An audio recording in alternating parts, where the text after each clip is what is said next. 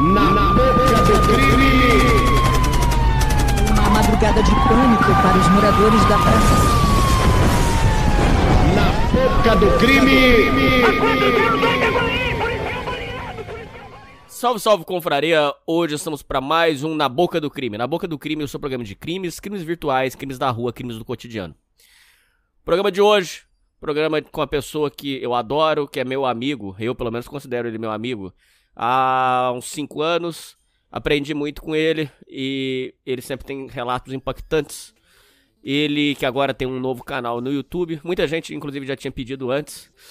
É espiritualista, também educador, professor, dono de escola, ex-dono de escola e que conheceu a malandragem carioca em todas as suas faces e realidades. Hoje quem vem é o nosso querido André Nogueira. Fala, André! Fala, Hernani. Muito feliz de estar aqui de novo com esse profissional do programa, né, um, na Rua Augusta aí, muito famoso. Sim. Sai fora. Garoto de programa aí. André, deixa eu te falar uma coisa. Você, André, é, agora tá com um canal no YouTube e você já também tá no Spotify. O que, que é esse projeto seu novo? Divulga pro povo o nome. Eu vou deixar no link na descrição, mas fala pro povo desse projeto seu novo. E quem já é ouvinte antigo é, já conhece você. O que, que é esse, esse projeto seu? É racional alternativo. Eu, eu comecei assim, tem um, um piloto, né? É, temática variada sobre espiritualidade também, mas também sobre vou comentar notícias, vou, vou ler e-mail à medida que o pessoal for enviando, vou fazer de tudo um pouquinho à medida do que for acontecendo também no cotidiano, eu vou comentando. E é isso aí, já está no Spotify, no YouTube. Tem, eu não sei quando vai o ar esse programa aqui, mas tem, se você entrar lá agora, um programa piloto e talvez mais um aí que eu vou postar por esses dias. E vamos seguindo. Eu pedi, por favor, para você hoje vir, vir aqui, André, porque você me contou histórias muito interessantes e tristes de como é a experiência de viver e ter que se relacionar com a milícia. Eu queria que você contasse desde o começo, é, quando você decidiu abrir. É, primeiro para ouvinte que nunca te ouviu, às vezes que não conhece você. Você tinha uma escola num bairro que não é favela de forma alguma, mas pode se colocar que é uma. É, é, eu posso falar que é uma periferia do Rio de Janeiro ou não? Sim, é periferia. É assim, um dos últimos bairros do Rio de Janeiro, né, na Zona Oeste. Como que foi o seu contato? A milícia já chegou. É, primeiro, antes de tudo, como que era a, a estrutura da milícia que, que lá atuava? Se você pode falar quem eram os cabeças, se não puder também, pela sua segurança, não precisa falar. E como que era, é, qual foi a abordagem? Eles já chegaram em você pedindo uma mordida? Como é que foi o, o, o, ou você teve que fazer um acordo? Como é que foi? Então, primeiro, era uma empresa de desentupimento que a gente tinha em Petrópolis, na região serrana, e a gente moveu para o Rio de Janeiro. E aí, procurando onde instalar é, essa empresa, a gente chegou no bairro que o bairro, posso até falar, é o bairro de Campo Grande, berço da milícia, lá no Rio. E aí, nesse bairro, é um bairro muito populoso, porém não é um bairro de favela. Ele tem favelas assim no entorno, em bairros próximos, mas no bairro mesmo não tem. Esse bairro tem 600 mil habitantes, é o maior bairro do Rio de Janeiro.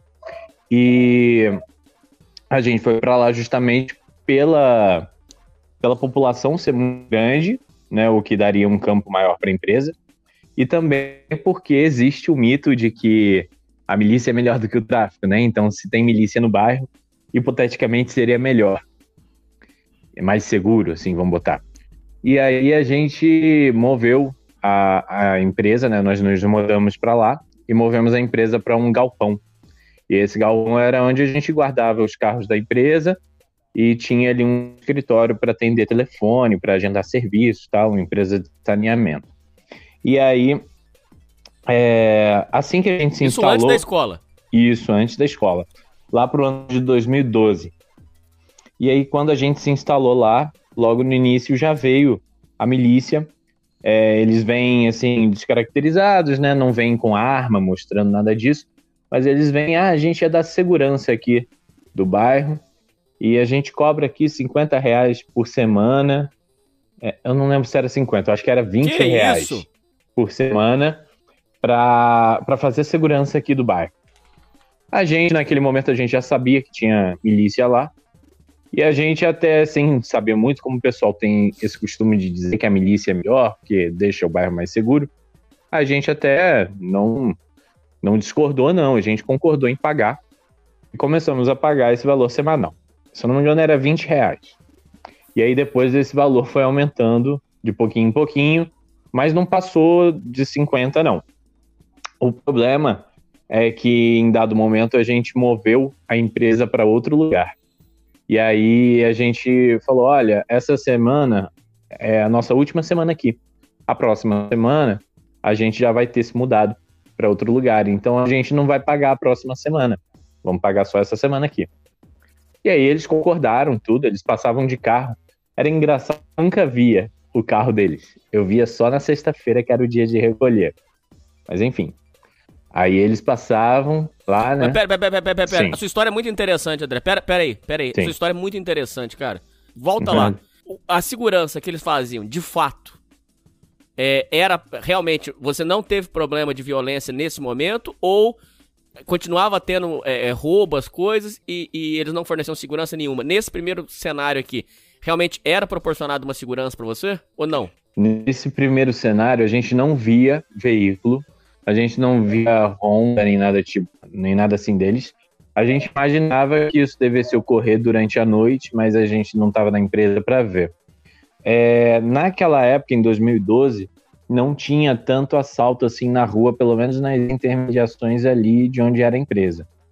Mas isso foi evoluindo com o passar dos anos, e embora até hoje exista a empresa atuando, a, a milícia, né, atuando lá, é, não tem nenhuma segurança não. Aumentou muito o índice de assalto na região.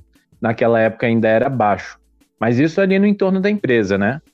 Em outras áreas do bairro que também tinha milícia atuando, não era baixo não. Era baixo só assim, a gente não vê tráfico de droga, né? O ostensivo, como costuma ver na favela. Mas esse ponto da violência não creio que baixe realmente muito não. E fora outros tantos abusos que acontecem que mais pra frente eu vou comentando. Quem eram os cabeças nessa época? Você lembra de quem, quem, quem tava liderando? É, é, no- lá era, era o Jerominho? Era, é, quem que era? Olha, eu acho que nessa época era o Jerominho. Mas aí depois foi uma confusão danada que ele foi preso.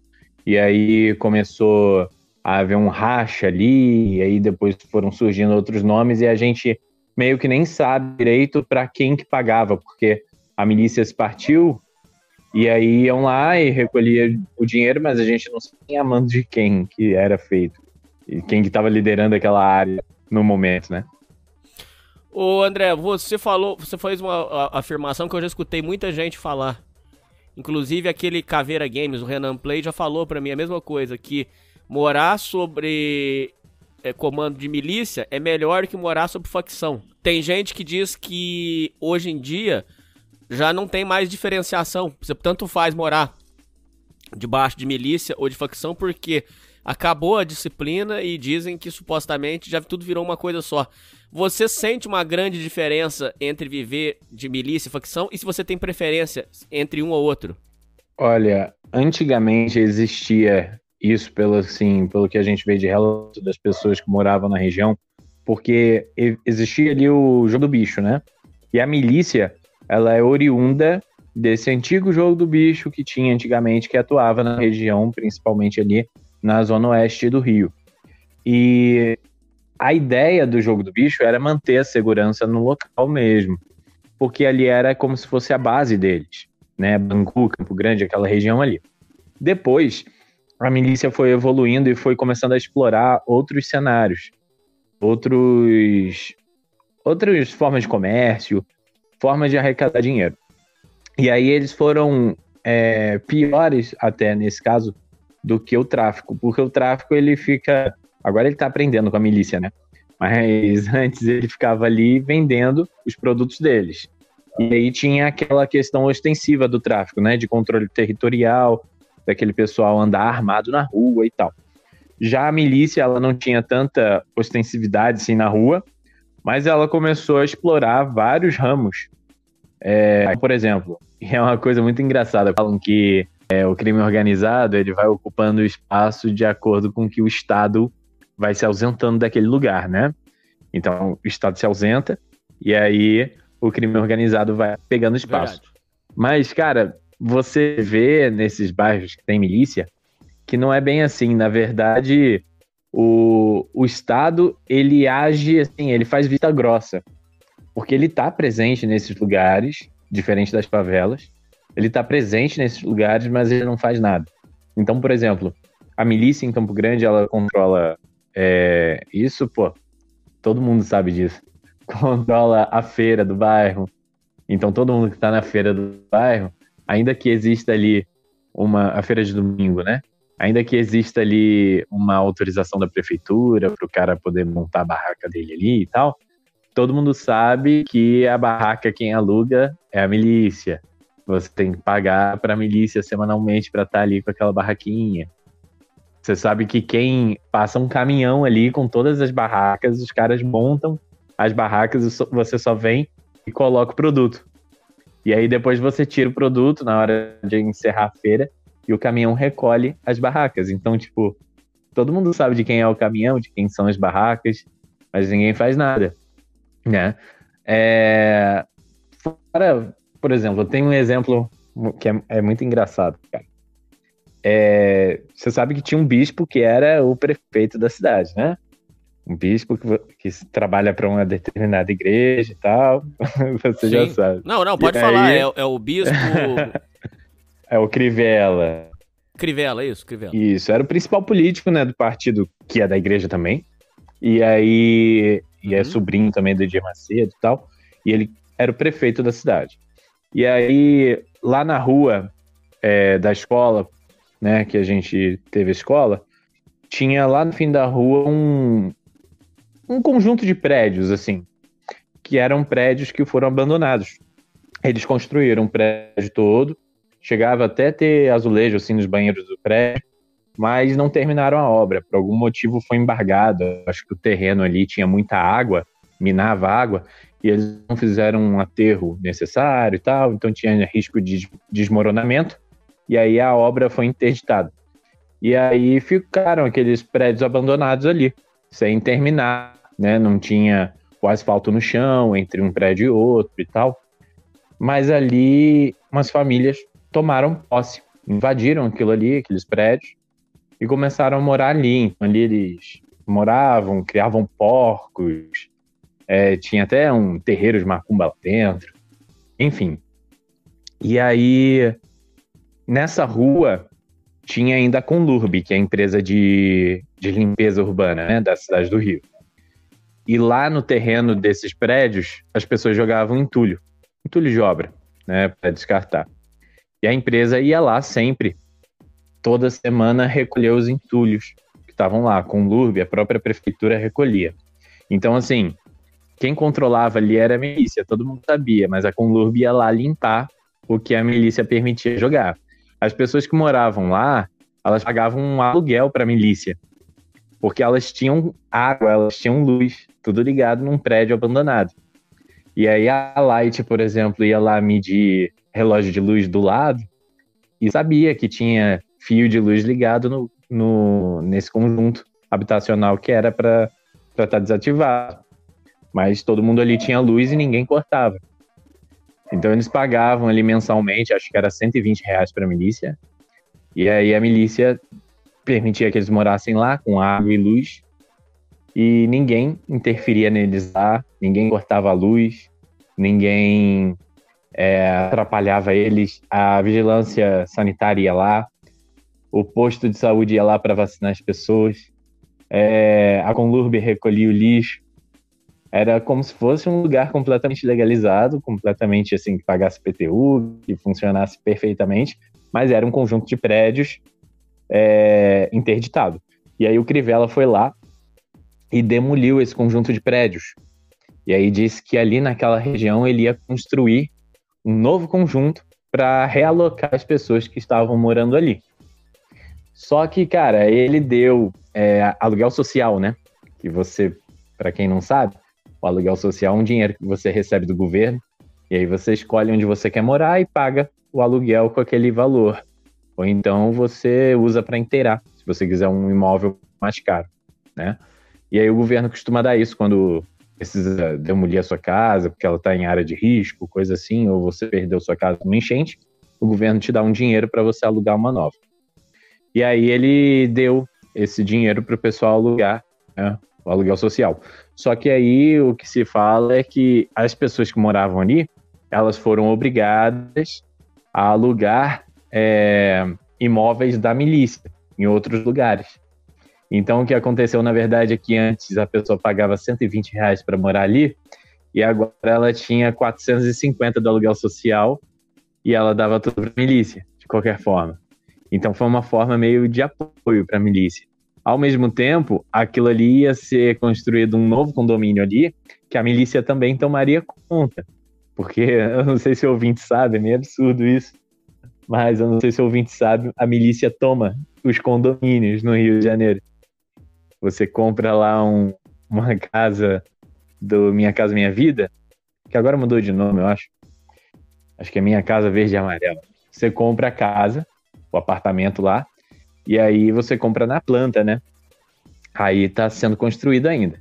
Quando tá construído, que você vai receber o seu imóvel, já tá lá pagando há vários meses, ele não é entregue para você, porque alguém invadiu o seu, o seu apartamento e tá morando lá. então a, a, milícia invade o apartamento e aluga o seu apartamento para outra pessoa. Dá para entender? Mas, é, peraí, peraí, peraí, peraí, peraí, peraí. É, é, você, tá, você tá fazendo muitas afirmações surreais. Peraí, eles vão, tomam conta do seu apartamento. E aí, como é que você faz para tirar? Isso saiu no Fantástico até, cara. Porque eles tomaram um apartamento na Avenida Brasil, um conjunto de prédios, e aí ficou muito na cara, né? E aí o Fantástico foi lá, filmou com helicóptero, os caras andando armados dentro do conjunto habitacional e tal. E aí deu merda, a polícia foi lá e tirou esses caras. Mas isso acontece em muitos outros condomínios desse tipo. Esses condomínios de prédio, assim, do Minha Casa Minha Vida mesmo. Então eles vão lá, antes de ser entregue o prédio, para os moradores, eles vão lá, tomam e alugam para outras pessoas. E você que está pagando, você não pode parar de pagar, porque senão seu nome vai ser negativado. Mas você também não pode morar lá, porque não é entregue para você o imóvel. E aí fica nessa. Aí até a polícia ir lá e, e tomar o, o lugar. Só que se a polícia for lá e toma o lugar, o que acontece também é que você vai. Ah, agora a polícia foi lá, teve lá uma troca de tiros e tal. Uns dois milicianos foi preso, o resto fugiu. Aí você vai lá, toma posse do seu apartamento. E beleza, agora foi entregue. Aí você tá morando lá. Aí dá uns dois, três meses, eles vão lá e te tiram. Entendeu? A milícia vai lá de novo, te tira do seu apartamento, ou você tem que pagar o aluguel para eles. E aí, se você não pagar, eles te expulsam do seu próprio apartamento. Isso acontece, pode procurar no Google, cara, é meio absurdo, mas isso tá acontecendo muito no Rio. O cara perde a própria Isso casa. Isso só acontece com Minha Casa Minha Vida ou, ou o condomínio de, de, classe média, classe média alta também acontece? Ou existe? Não, de classe média alta nunca vi, não. Só esses prédios mesmo, esses prédios de cinco andares, assim, que eles fazem, tipo BNH, né? Que eles estão fazendo hoje em dia. É, CDHU? É, tipo, tem vários lugares, assim. Tem um lugar que chama de BNH, de Coab, né? Esses prédiozinhos pequenos, assim, que eles vão lá e tomam.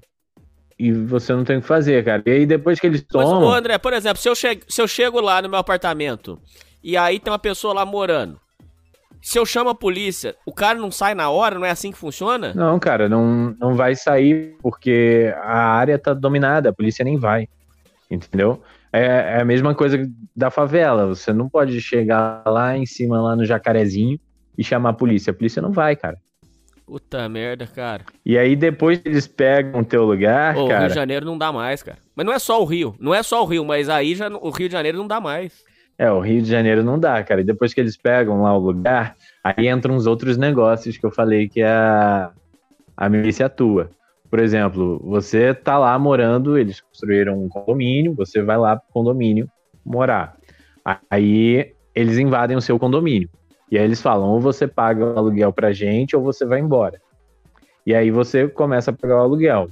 Aí eles vão, por exemplo, ah, você não vai poder mais comprar comida em qualquer lugar. Agora você tem que comprar a nossa cesta básica aqui. Todo ano, todo mês, você tem que comprar a cesta básica da nossa empresa de cesta básica. Aí, ah, mas o preço é muito alto, tem outra cesta básica mais barata, ou prefiro comprar a comida separada. Não pode. Você tem que comprar a cesta básica deles. E aí, se você entrar no condomínio com compra de outro lugar, eles vão saber e você tá fudido, entendeu? A mesma coisa é gás, você não, não vai poder comprar gás de qualquer lugar, você vai ter que comprar do depósito deles. E aí é até uma coisa que agora o tráfico tá aprendendo também. Agora o tráfico também tá fazendo isso. A Rocinha, por exemplo, só tem um depósito de gás agora. E isso vai se alastrando para a cidade, né? Ô André, voltando lá na sua história, é, quando você. Aí, primeiro, você estava na empresa de desentupidora. Você estava lá com a empresa. Aí eles cobravam a taxa sua. Além da taxa, o que é mais que você, que você tinha que pagar? Por exemplo, o gás, você só pode comprar o gás deles? O que, como é que era a sua relação com, com, com a milícia? Então, lá não tinha isso do gás deles, mas o que acontece é que eles cobram um valor pro cara do, do depósito de gás. Então, eles não, não me obrigavam a comprar o gás no depósito deles, mas eles cobravam dos depósitos da região. Então, se o gás, por exemplo, é que hoje está cento e poucos reais, né? Nem sei quanto tá Mas o gás, por exemplo, era 60 reais. Aí lá no bairro não era 60 reais, era 65. Porque 5 reais é deles, entendeu? E aí o dono do depósito de gás não tem o que fazer. Ou faz isso, ou ele perde o depósito de gás, os caras vão lá e tomam. Entendeu? Então acaba que você paga mais caro. Porque o, o combustível, por exemplo, o combustível em Campo Grande é mais caro do que o combustível em Realengo, que é um bairro per, perto de, assim. Você pega a Avenida Brasil, você tá em Campo Grande, é um preço. Se você. E é meio tabelado, assim, todos mais o mesmo preço. Aí se você chega em Realengo, que é um bairro mais para frente, aí o preço cai. Por quê? Porque lá em Campo Grande a milícia cobra um valor, uma taxa para o posto de gasolina por litro que ele vende, entendeu? Então ele repassa essa taxa para o consumidor. E isso acontece em todos absurdo, os casos. cara. Que absurdo. É, você, quem for do Rio pode reparar. Bangu e Campo Grande tem um combustível mais caro do que de Realengo para o centro do Rio, por conta disso. Aí, assim, isso era o que acontecia lá com a gente. A gente pagava só o valor semanal e mais essas coisas que aconteciam. Agora, tem lugar, quando é comunidade, assim, aí só pode entrar lá o mototáxi da milícia, só pode entrar o depósito de gás da milícia, entendeu? Aí é, é meio diferente. Aí eles vendem até mais barato, assim, vendem no preço normal, nesse caso. Que aí é eles mesmo que estão vendendo, né? Mas o que aconteceu nesse lugar, cara, é que a gente parou de pagar por conta dessa mudança que nós fizemos. E nós fizemos a mudança na, no sábado, né? E aí ainda tinham algumas coisinhas dentro do galpão. Cara, no sábado à noite eles invadiram lá porque sabiam que a gente ia se mudar e que não ia mais pagar.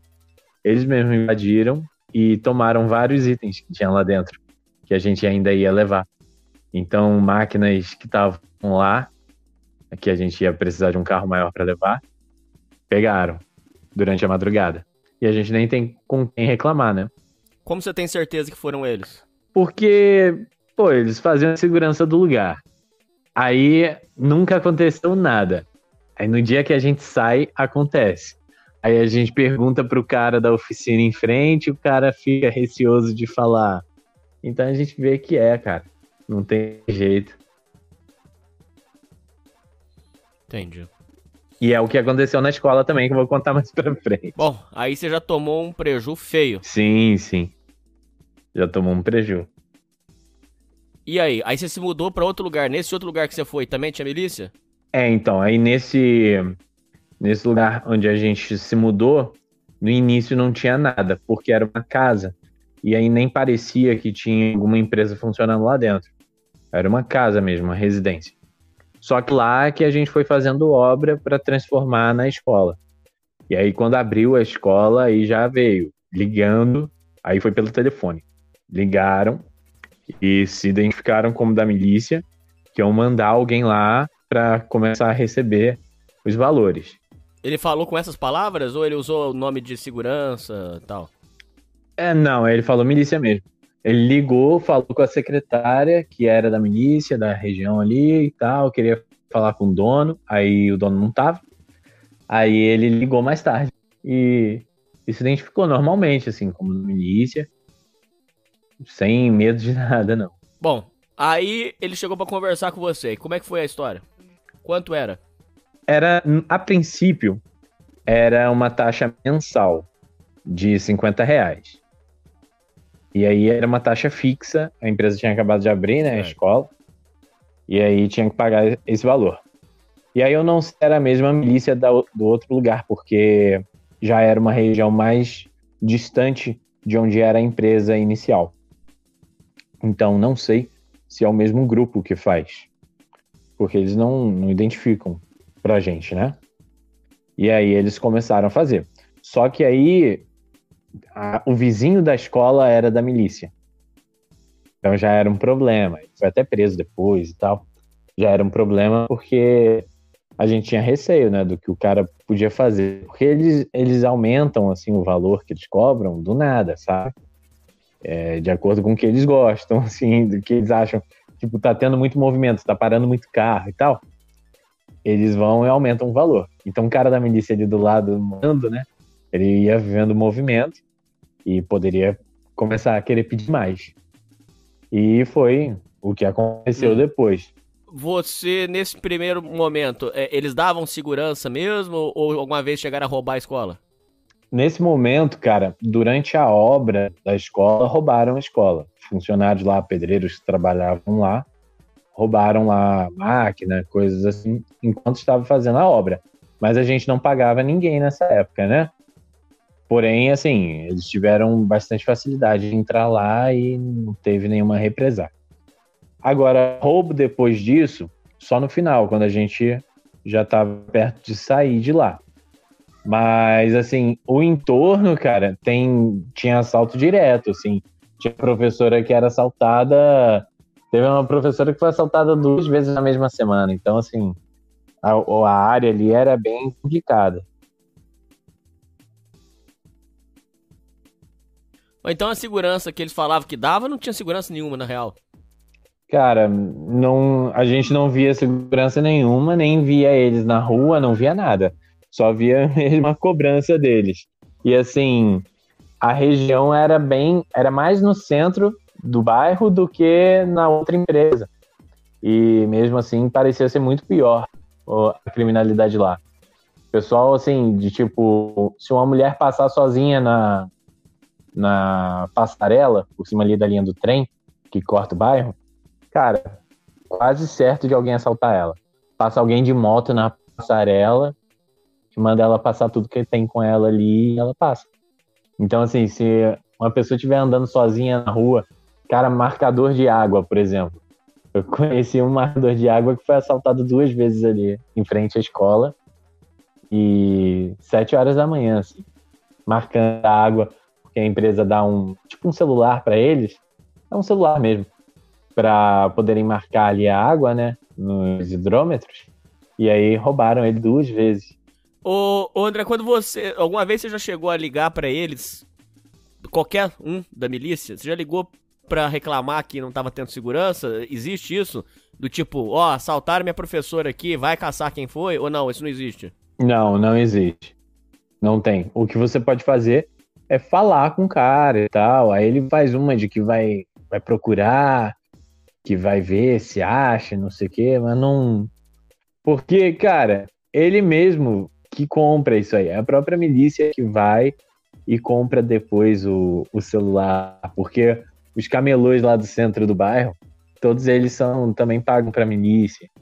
Então, é a própria milícia que movimenta, cara. É igual a internet, por exemplo o pessoal roubava fio.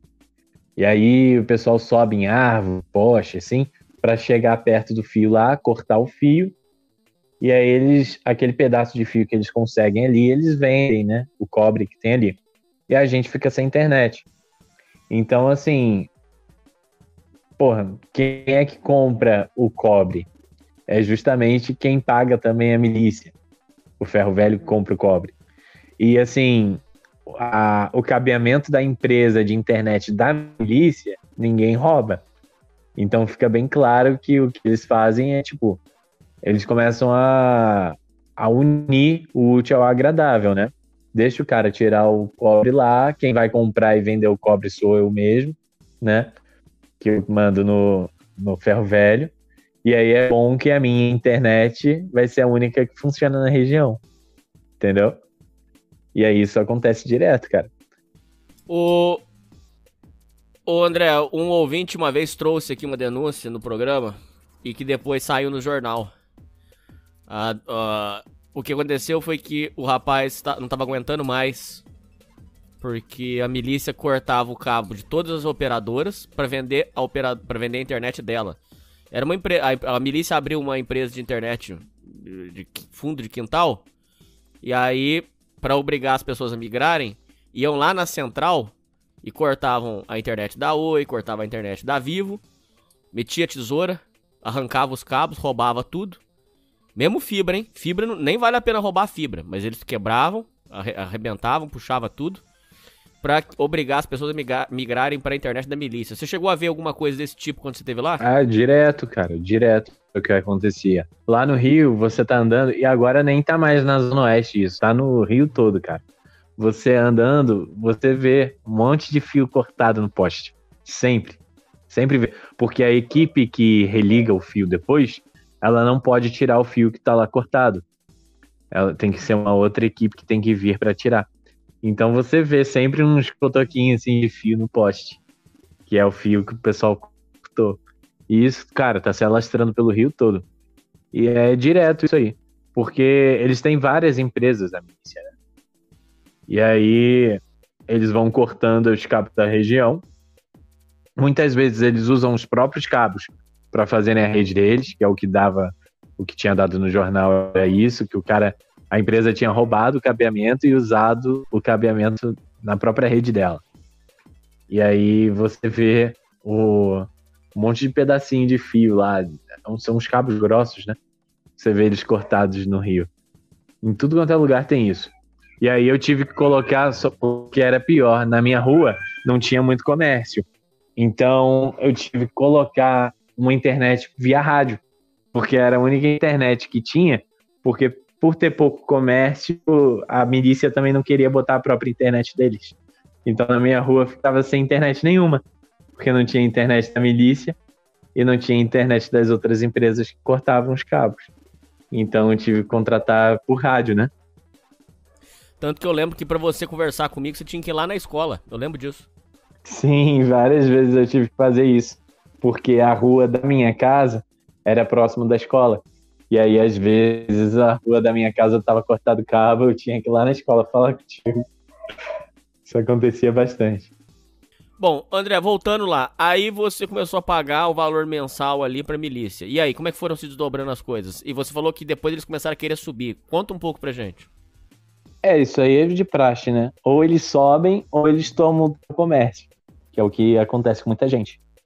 De chegar a um ponto em que eles assim? acabam indo lá e tomando. Eles vão lá, mandam você sair e assumem o lugar. Em escola é mais difícil, porque escola é, existem a questão das documentações que tem que emitir para o aluno, e aí é um diretor que tem que assinar, e o diretor ele está registrado lá na Secretaria de Educação, então fica mais complicado para eles. Eles teriam que arrumar alguém que tivesse pedagogia para assinar, sabe? Eles teriam que envolver muita gente. Então, para eles é mais difícil isso. Mas depósito de gás, por exemplo, eles fazem direto. Como assim? Explica pra gente. Por exemplo, faz, faz quanto? O cara tem um, depósito. O que acontece? Explica certinho. Não entendi. Por exemplo, ele vai lá, ele fala, por exemplo, ah, eu quero cinco reais em cada botijão que você vende. Aí o cara começa a vender botijão de gás cinco reais mais caro para poder pagar aquele valor. Aí ele vê que o cara tá vendendo muito botijão. E ele tá, pô, conseguindo pagar os 5 reais. Aí ele vai e fala: Não, agora não é mais 5 reais, agora é 10. Cada botijão que você vender, eu quero 10 reais. Aí o cara, pô, continua vendendo e o negócio continua dando certo. Ele continua ganhando muito dinheiro, vendendo muito botijão. Chega uma hora que ele entra lá com três carros e fala: Ó, oh, cara, pode sair, agora eu vou administrar aqui. E expulsa o cara da empresa. Cara, isso é, é, é essa. Você tá me ensinando uma coisa que eu desconhecia. Eles simplesmente vão na mão grande, toma, pode ir embora, vamos ficar. E, e, e, o ponto, como é que faz? O ponto, eles passam pro nome deles? Como que funciona isso, cara? Que loucura! Ué, a empresa fica no nome do cara, mas aí, e aí, quem é que vai lá fiscalizar? Sabe? É complicado, cara. Quem vai fiscalizar isso? Ou então eles vão, vendem para eles mesmos, porque a milícia é dona de um monte de posto de gasolina, um monte de depósito. Então eles fazem lá um contrato de que eles compraram. Isso tem muito, cara. Terreno eles tomam, fazem até condomínio em terreno dos outros. Fazendo assim, manda o cara fazer um documento dizendo que vendeu, entendeu? E toma o, o terreno, toma a empresa, faz assim. Agora, tem lugar que nem isso ele precisa, porque tem depósito que já é irregular, tem depósito que fica numa região que a, a prefeitura não vai, não cuida, então acaba dando no mesmo. Tipo, ele, ninguém fica sabendo. Então, eles, se eles gostarem de uma empresa, existe a, a, possibilidade deles simplesmente chegarem lá e tomar. Eu queria saber se, se você já viu isso na prática acontecendo. Se, já, algumas vezes você já viu milícia, a milícia tomar é, um, um, um, estabelecimento, um negócio que eles, que, que eles queriam. Inclusive, uma vez, você me contou que teve um rolo, mas eu não sei se tomaram. De um bar que ficava perto da feira. Eu não sei como é que foi esse. Eu queria saber primeiro se você já viu isso acontecer e como é que foi essa história do bar. Se eles, é, como é que foi que ele, eles queriam ficar com o bar? Como é que foi a história dessa? Então, é, já, já vi, já soube de depósito de gás que tomaram mesmo, que o dono foi expulso da própria empresa. E tomaram depósito de gás cara. E ele não tem com quem reclamar, não tem o que fazer. É, simplesmente é como se o imóvel ali era, dele era alugado, como se, enfim, ele fosse despejado, né? A pessoa ali faz um novo contrato com o, o miliciano e uma outra empresa começa a administrar aquilo ali. Não, tem, não teve como ele chamar a polícia nem nada. E ficou por isso mesmo. Agora, a questão. E isso quando não matam, né? Então o pessoal nem reclama muito, não. O pessoal nem fica querendo reclamar porque fica com medo de morrer. Agora, a questão da feira é porque eles controlam a feira toda, como eu disse. Né? Minha tia já teve barraca na feira. E aí ela, ela teve que pagar, eu acho que era 50 reais a barraca. Aí você tem que toda semana pagar 50 reais pela barraca. Mesmo que você tenha é, a carteirinha né, da prefeitura permitindo que você fique ali na feira. Se você não tiver, também você pode pagar os 50 reais e ficar. Ou seja, a, a autorização para ficar na feira, é, ela simplesmente não serve para nada. Porque tendo ou não, você tem que pagar 50 reais. Aí você vai lá e a feira tem toda. São a mesma barraquinha, né? É padronizado, porque aquela barraquinha, o dono é a milícia, né? E ela que monta a barraca e você só vai lá e coloca os seus produtos. Em frente à feira tinha um, um bar. Esse bar começou a abrir no momento da feira, que antes não abria no domingo porque era um bar meio assim, era um bar noturno, né? E aí ele não abria. Mas aí ele começou a abrir no horário da feira. E aí começou a lotar. Aí eles foram, pegaram o imóvel do lado e fizeram ali uma, uma um bar maior, né? Bar grandão. E aí eles pegaram um tipo um plástico, né? E eles colocaram na, na calçada do bar. E aí eles fecharam a parte do bar que já existia ali e fizeram como que cercaram o bar que já existia ali. E aí você só conseguia ver, se você viesse pela rua, você só via o bar dele. Aqui é difícil explicar, mas assim, era um imóvel lateral, né, na rua. Então eles colocaram um, um plástico amarrado no poste, levando até a fachada do bar deles. E aí aquele plástico preto caído não deixava você ver o outro bar que estava do lado. Entendeu? Então você parava no primeiro bar ali. A consequência foi que o bar deles começou a dar muito movimento, o pessoal começava a parar ali. E o outro bar ficava para trás desse plástico, ninguém nem via ele ali, ele faliu, fechou. Agora só existe o bar da milícia ali. E aí é o próprio pessoal que faz a feira é que lota o bar, né? Então o pessoal gasta dinheiro com a milícia ali para ter a, a barraca e depois acaba gastando dinheiro com a milícia de novo, porque o que ganhou vai gastar no bar, né? E fica ali no pagode ali até a noite. Porque você não precisa nem desmontar a barraca, né? Você só guarda suas coisas e vai pro pagode. Aí deixa o resto é a milícia que cuida lá, desmonta a barraca, leva a barraca para você. E aí o cara fica ali e gasta dinheiro. Gasta dinheiro tudo que ganhou. E aí o outro bar, que era legalizado direitinho, fechou. Aí a milícia, eu não sei se foi a milícia obrigou o cara a fechar e tal, mas a verdade é que não tinha mais movimento lá. Então, imagino que não dava mais para eles mesmo. Aí fechou e a milícia pegou o imóvel deles também. Agora é um bar grandão que rola um pagodão ali todo domingo. Que lixo, cara. Inacreditável, que lixo. Ô, oh, deixa eu falar agora pra você. Eles dizem que. Não, dizem não. A gente contou as histórias das milícias num, num episódio passado que eu tenho que subir eu vou subir todos os episódios antigos num canal que eu vou deixar separado. Vou, vou providenciar isso esse mês. A gente narrou que a milícia começou com um propósito de ordem, de é, disciplina, porque eram policiais e ex-policiais que integravam. O que é dito pelas pessoas é que a coisa começou a desandar quando pessoas que não eram da polícia entraram para a milícia, inclusive dizendo que hoje em dia isso quem falou foi o ex-capitão do BOP que inspirou o, o Capitão Nascimento. O Capitão Nascimento que a gente vê no filme, ele, ele foi inspirado numa pessoa real. E esse ex-capitão do BOP falou que hoje é muito difícil diferenciar a milícia da facção, porque hoje a milícia já não, não atua mais com policiais e ex-policiais apenas.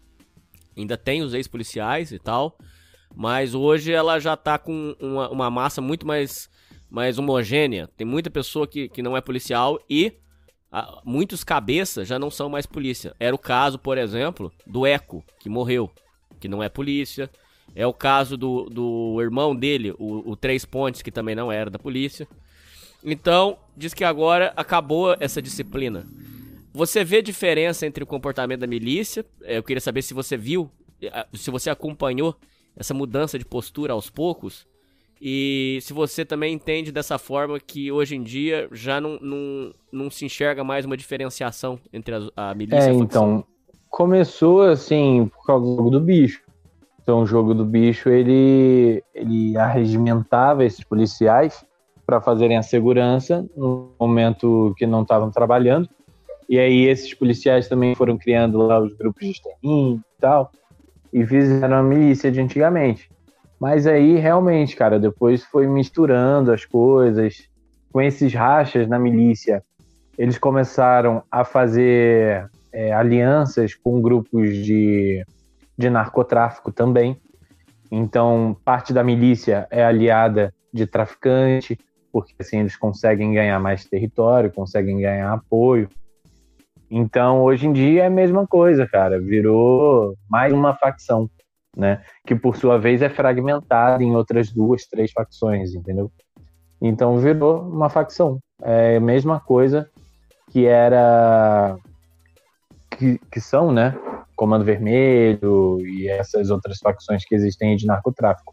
E é pior até porque agora elas estão na rua, né? Antigamente as facções elas ficam só lá no, na favela.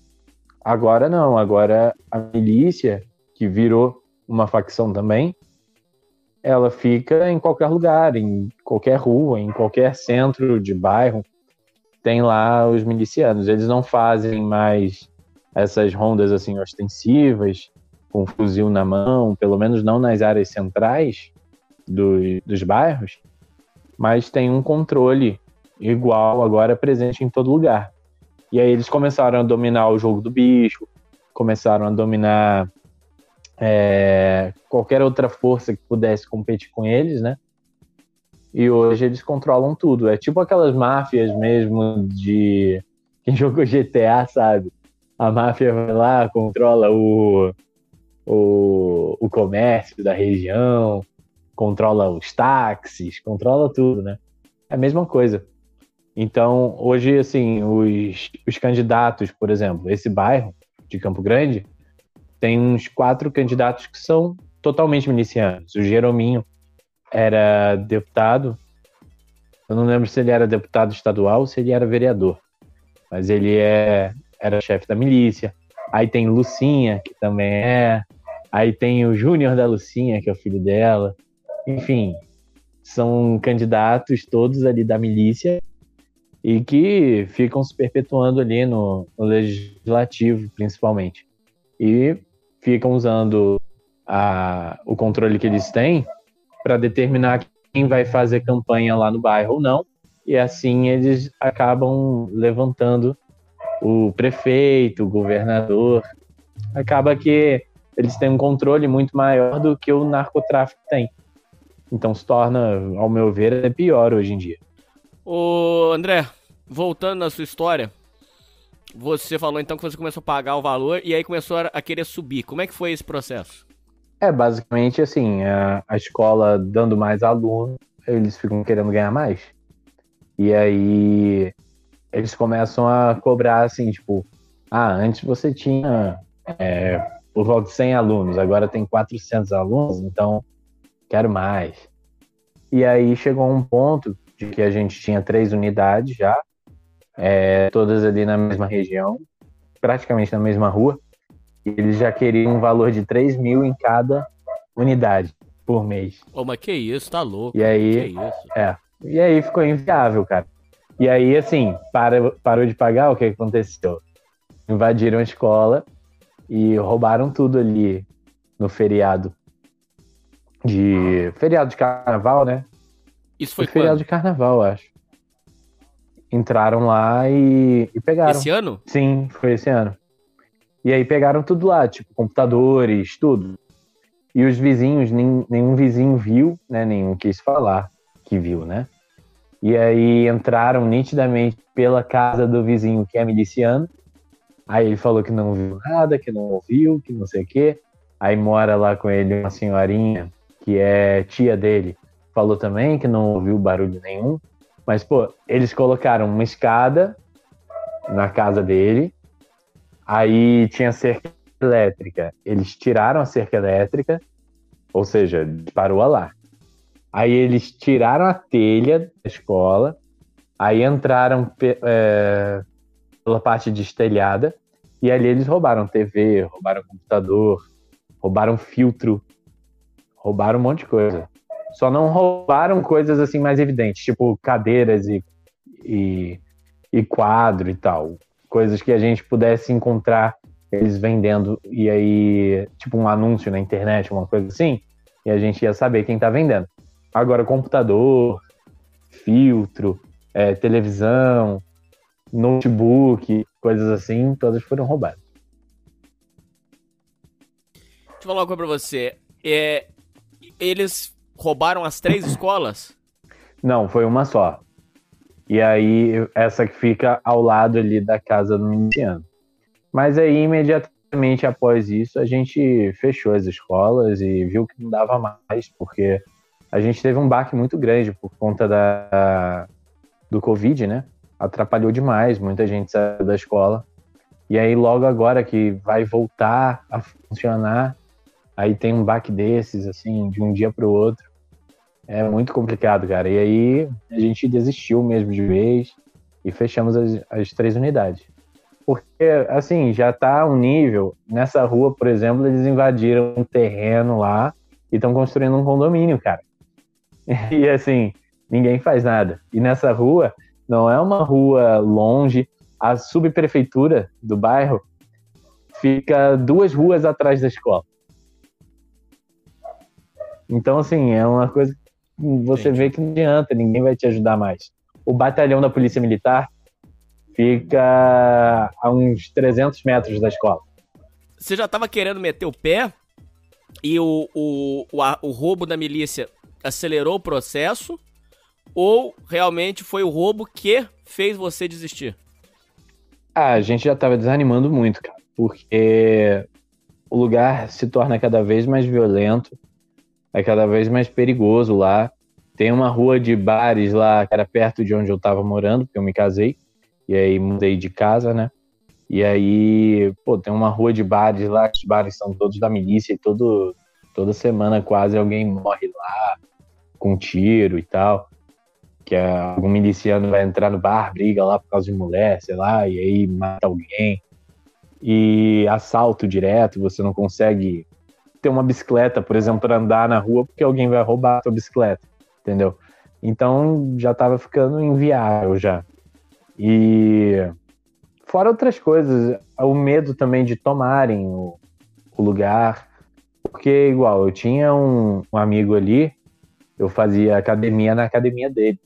E aí era uma academia bem assim, é, bem baixa renda mesmo, sem, sem muitos investimentos nem nada.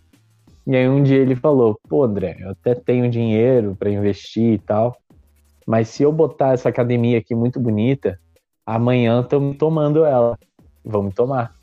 Então ela tem que ficar assim, não posso botar um ar-condicionado, não posso investir muito aqui, botar muita propaganda, só uma faixa que em ráfia pintada à mão, porque se eu botar uma placa bonita vai chamar muita atenção.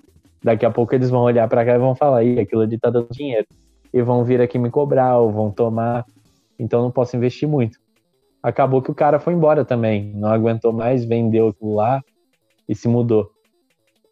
E a gente via que uma hora ia ter que fazer isso mesmo. A nossa ideia era depois abrir outra escola em outro lugar e quando tivesse grande o suficiente para se sustentar, a gente fechar essas. Porque ficar ali a gente via que já não dava mais, não. Porque uma hora ia acontecer algum problema. Ou isso, ou assim, a gente ia ser assaltado na rua e tal, ou alguém ia sequestrar a gente, porque acontece também, cara. Tem, tem dono de escola lá que é sequestrado, sequestro relâmpago, né? Vai lá, para o carro na frente do cara, manda o cara entrar no carro, sequestra ele, manda ele fazer um pix lá de não sei quantos mil, pagar. E tudo a milícia mesmo que faz, cara. A milícia, ela explora várias formas diferentes de ganhar dinheiro, não é só te cobrando. Ela te assalta, ela rouba as coisas que você tem, para depois ela mesmo cobrar a sua segurança. Ela te escraviza. Sim, cara, você fica completamente refém ali. Não tem o que fazer. Porque o cara cobra a segurança, mas ele mesmo te assalta. Aí ele mesmo compra os seus bens, ele mesmo distribui para outra pessoa, sabe? Ele, ele lava o dinheiro de- que ele roubou de você. E então, assim, você não tem a quem recorrer. Aí você vai reclamar com a polícia. A polícia tem um monte de gente que faz parte.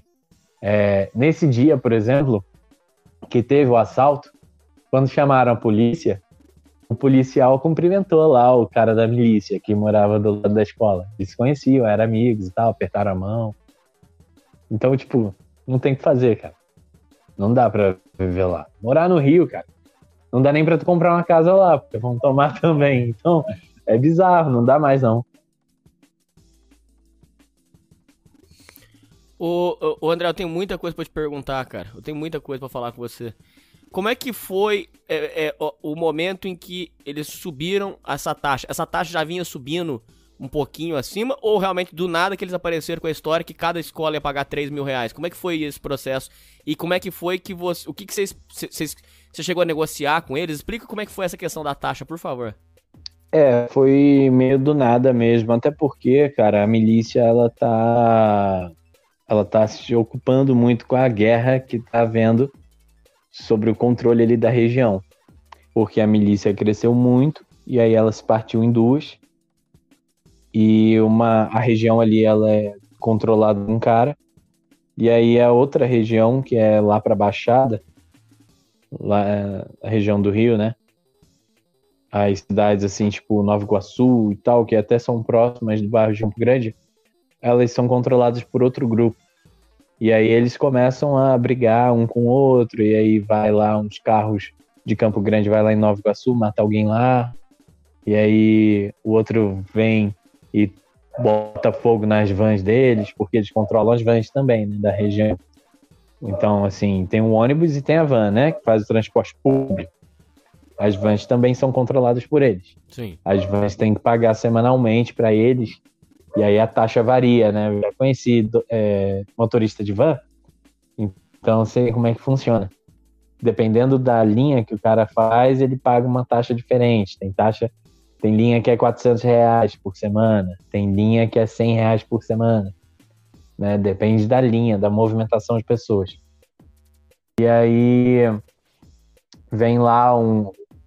A, a guerra né, da milícia acontece assim: vem lá um grupo lá de Nova Iguaçu, que é contrário ao grupo que está em Campo Grande, aí coloca fogo nas vans, por exemplo, para dar uma. como uma facada na milícia, né? Aí a milícia de Campo Grande vai lá em Nova Iguaçu, aí sei lá, mata alguém. E fica um atacando o outro, né? E isso acaba ocupando eles, e eles não acabam não não vindo em você, nem vê eles, às vezes eles nem aparecem para recolher o dinheiro porque eles estão ocupados. Agora, à medida que isso vai baixando, eles vão reaparecendo e vão querendo te cobrar mais e tal, e aí sempre vem querendo cobrar uns 10 reais a mais.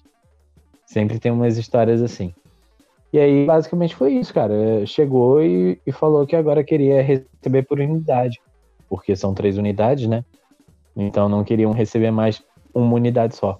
Até ali, você tava pagando quanto? Olha, não era uma taxa absurda assim, não. Era por volta dos 50 mesmo. Depois do nada que eles resolveram que queriam muito. Nossa, cara, sei... mas que é isso, cara? Pular de 50 pra 3 mil por unidade, pois tá é. louco, cara? Eu não sei se é porque eles começam a querer que uma, uma escola específica controle a região, e aí eles querem tornar é, impraticável para as outras funcionarem, porque ao mesmo tempo que isso acontece, tem uma determinada escola lá que vem crescendo muito. Então a gente não sabe, às vezes é, é uma espécie de pressão deles para fazer com que a outra escola cresça mais, porque as outras vão ter que fechar. Pode ser algo nesse sentido. Ah, agora você explicou. Agora você me respondeu o que eu queria saber. Você estava sendo basicamente expulso do lugar. É, ao que parece sim, cara. Porque tem uma escola lá que ela cresceu muito. E mesmo com pandemia e tal, ela foi pegando outros imóveis, foi fazendo mais obra. Então, olhando nesse aspecto, você vê que talvez eles queiram isso, entendeu? Fazer com que essa outra escola é, cresça. A mesma coisa que eles fazem com depósito de gás, a mesma coisa que fazem com posto de gasolina, com loja de roupa, com mercado. O André, aí voltando lá, você, aí eles proporam para você 3 mil, você explicou para eles que não podia. O que não tinha como negociar com eles nada? E aí eles roubam a primeira unidade, você conseguiu salvar o que tinha nas outras unidades? Como é que foi? É, eu consegui consegui salvar o que tinha nas outras unidades. Basicamente foi isso. Não tinha como pagar. E e a gente entendeu que deveria fechar mesmo, mas aí acabou que eles aceleraram o processo, né? Porque a gente não fecharia a escola rápido assim, né? Mas foi o processo foi acelerado, né? Vamos botar assim. E aí é, só deu tempo mesmo da gente você... tirar as coisas das outras unidades. Aí você decidiu que você ia sair do Rio. É, como é que foi para sua família? É, foi tranquilo para ir ou seu pai ficou triste? Porque seu pai, eu imagino que devia, devia ter um, um, carinho pela cidade. Como é que foi essa mudança sua? E, o, o, por exemplo, você tinha é, casa no, no, no, Rio de Janeiro? Como é que foi? Você teve que se desfazer disso? Como é que foi esse, esse processo seu? É, então, o que fica de tristeza maior é que a gente trabalhou muito, né, para fazer escola. E aí isso alou bastante, assim, principalmente meu pai. Ele ficou muito triste com isso. Mas, enfim, ele, ele veio para cá também. E casa própria não tinha. Ele tem uma casa própria lá no, em Petrópolis, mas não é só dele, é da minha tia também. E eles alugam, né? É, não é. Ele não mora lá, nem minha tia. Eles alugam e dividem o E aí a tristeza maior que ficou foi pela escola que era assim, uma escola top de linha, ver desmoronar, né? Muito triste. É, eu com a minha esposa, a gente decidiu se mudar também. A gente nem precisaria, né?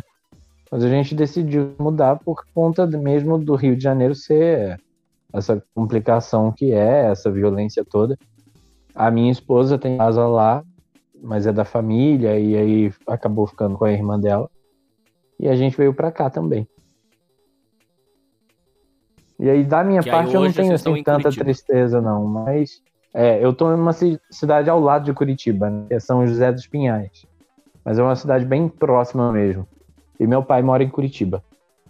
Mas, por minha parte, assim, não tem muita tristeza, não. Só é triste, assim. é, a família da minha esposa, por exemplo, toda é do Rio, né? E aí fica distante e tal, é complicado. Mas, tirando isso, eu não, não tenho nada que me prenda no Rio, não. E aí, o meu pai é uma pessoa mais sentimental, é que ficou muito chateado por ter que largar a escola lá daquele jeito, que ele idealizou tudo, né? A planta do lugar, ele idealizou como seria. E aí ver tudo isso do nada se acabar é muito triste, sim. Ô, André, voltando à questão da violência no, no Rio de Janeiro, muitas pessoas ainda ressaltam o Rio Romântico. O Rio Romântico seria aquela coisa da praia, da paquera, é, do- dos pontos turísticos, é, do povo e né, aquela energia do rio. Só que outras pessoas dizem que o Rio Romântico já morreu. Tem gente que diz que aquele rio que é, é destacado em filmes, né? Que a gente tem na nossa memória. O Rio Romântico, eles dizem que já não, não existe mais. Diz que aquilo lá virou um lugar inabitável. Eu tô falando do Rio Cidade, não o Rio Estado, só para o ouvinte não, não- não confundir. O- eles disseram que o Rio de Janeiro se tornou uma cidade inabitável. Ali você não consegue é, é, juntar dinheiro, é uma vida de escravidão, que ou você paga por milícia, ou então o aluguel é um valor, são os valores de aluguéis são exorbitantes, o custo de vida é surreal. E disseram então que o Rio, o Rio Romântico já não existe mais, já não é e disseram que o Rio de Janeiro já não é uma cidade mais é, minimamente habitável. O, diz que aquilo eh, não tem mais como sobreviver no, no Rio de Janeiro. Fazer um passeio no Rio de Janeiro é, é risco de vida, é, é disputa entre milícia, facção, as taxas exorbitantes. É, existia um movimento chamado Rio Surreal, que provavelmente você deve se lembrar dele, que mostrava os valores que, que eram cobrados. Eram valores fora da realidade. É coisa de você sentar pra comer um pedaço de torta e uma torta, um pedaço de torta ser 40 reais, 50 reais. Uma água com gás, 20 reais. Eram coisas absurdas. É- Era um movimento que até acabou, mas chamava Rio Surreal. Você publicava foto- fotografias com valores que eram cobrados na cidade do Rio de Janeiro. Então, assim, o, o que é dito é que o Rio Romântico morreu e que hoje se tornou uma cidade inabitável. Não tem mais como sobreviver. Outra coisa que chama a nossa atenção, um jornalista independente que eu adoraria conhecer, um dia eu quero ter a honra de conhecer, chamado Rio de Nojeira, um jornalista independente, inconformado com as coisas que via na janela do, do apartamento dele, coloca uma câmera para gravar o centro do Rio.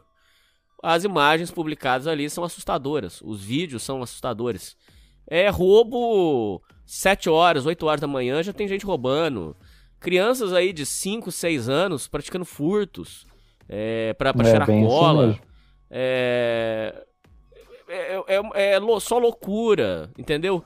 Então, assim, eu queria que você falasse pra gente, por favor, se o Rio Romântico realmente ele morreu e, e como faz pra sobreviver num- numa cidade infernal dessas? Parece um lugar maldito. Eu não sei. Que, que- como é que você entende essa questão, o, André? É, realmente assim, você, Copacabana, por exemplo, que era um bairro todo mundo elogiava e tal, hoje em dia é abandonado.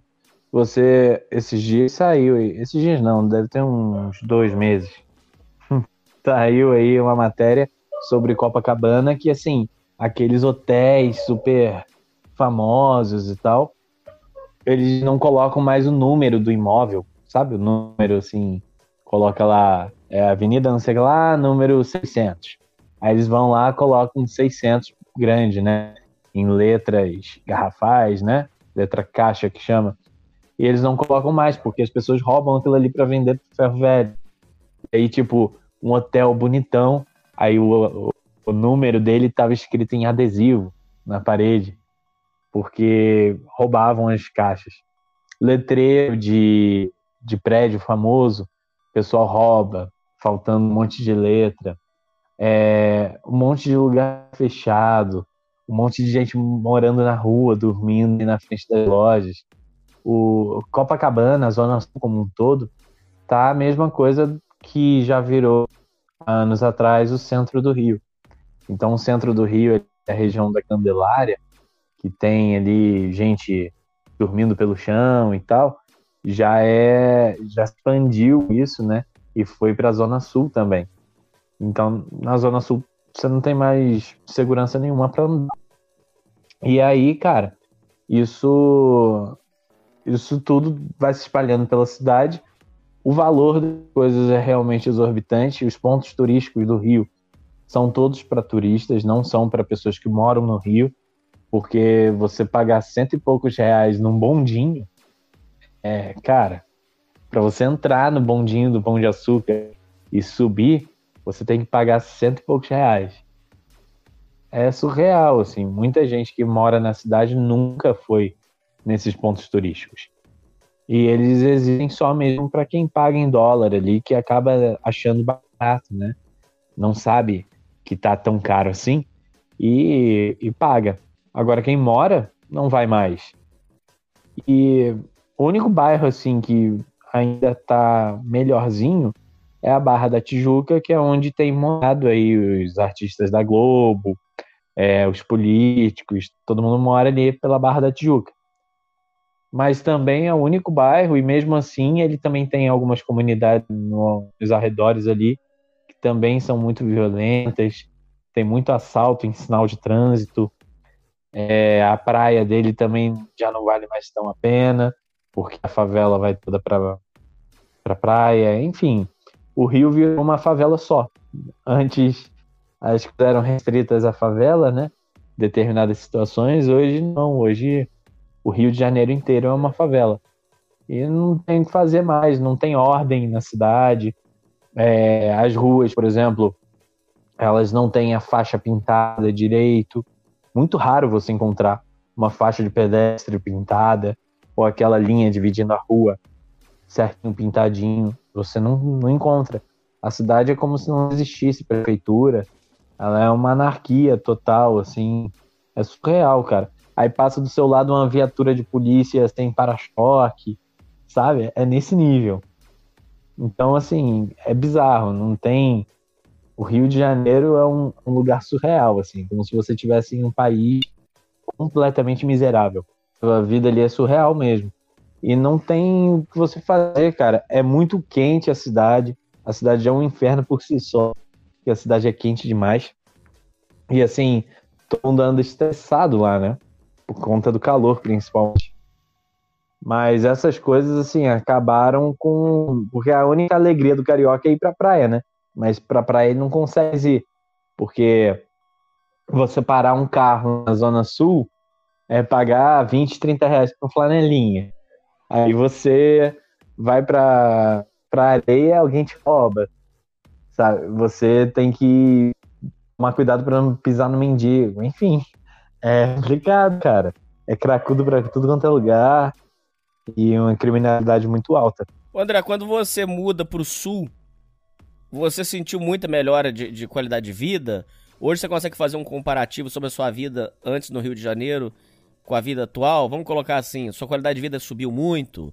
Você notou diferença na, na, na estética urbana? O que, que você pode falar sobre a sua qualidade de vida atualmente e se você tem plano de abrir uma nova escola? Cara, aqui no sul é completamente diferente, cara. Eu tive Santa Catarina e aqui no Paraná. Até para escolher onde eu ia morar. E aí a gente preferiu aqui no Paraná. Mas isso vale para Santa Catarina também.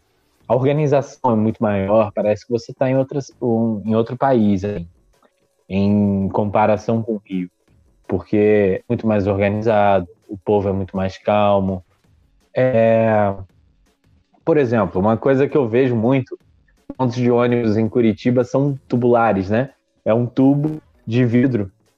E aí você lá uma pessoa, um cobrador, dentro de cada ponto de ônibus desse, e ali ele cobra a sua passagem, senha e tal.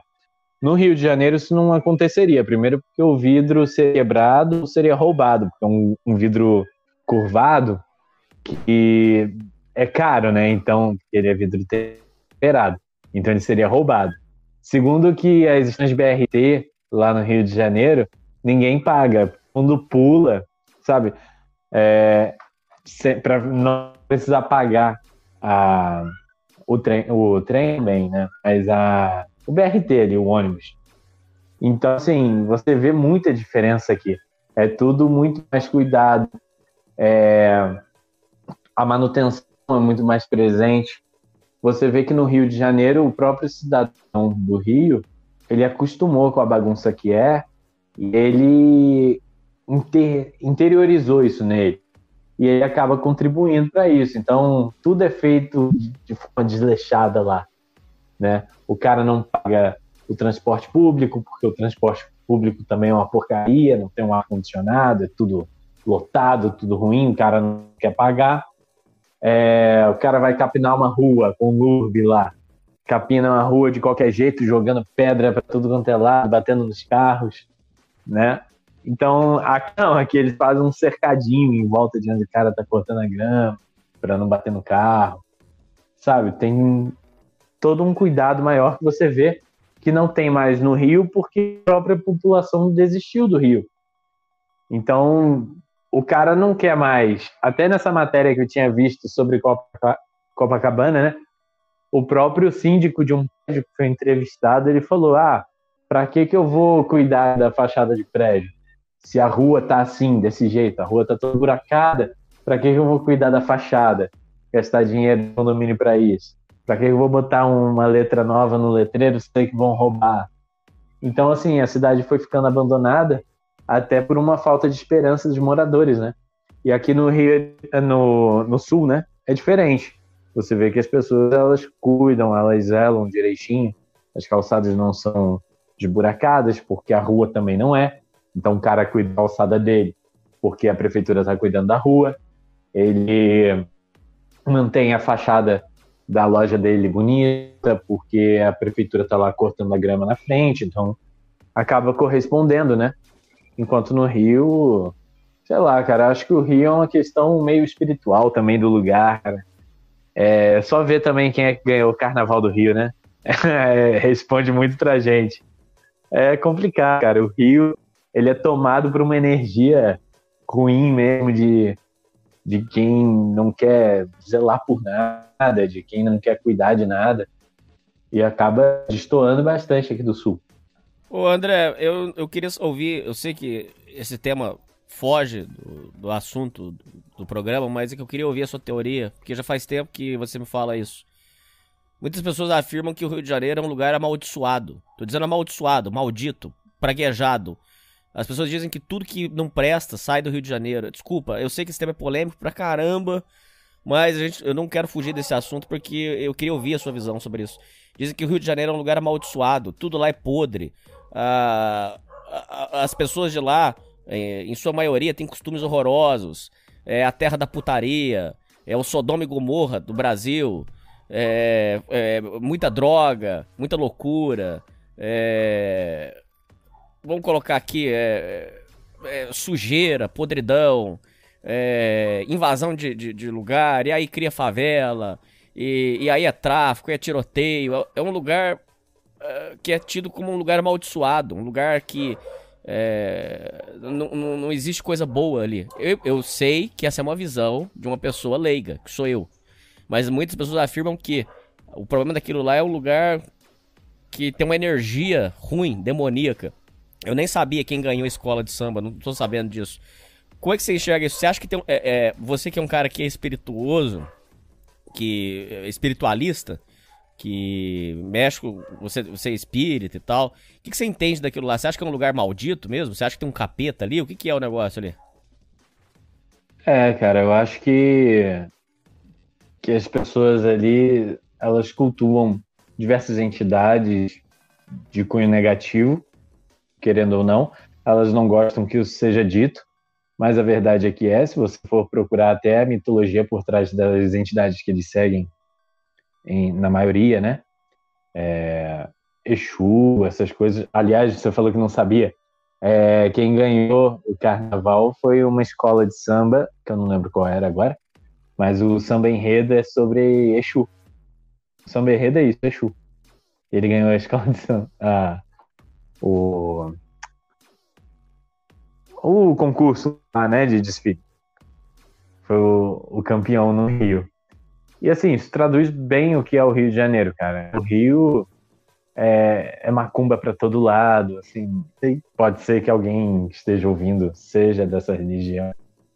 Mas enfim, infelizmente são religiões, assim, se você for observar, no Brasil, os piores estados são justamente onde tem um culto mais assim.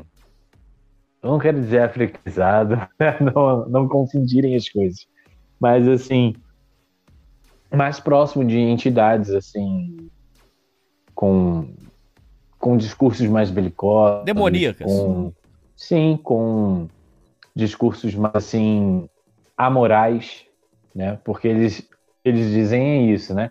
Que as entidades não são imorais, elas são amorais. Ser amoral significa, da mesma forma, não ter moral, o que é imoral, né? Então, por definição, acaba que são entidades que não, não zelam pelo respeito ao próximo, porque elas pregam é, a revanche, né?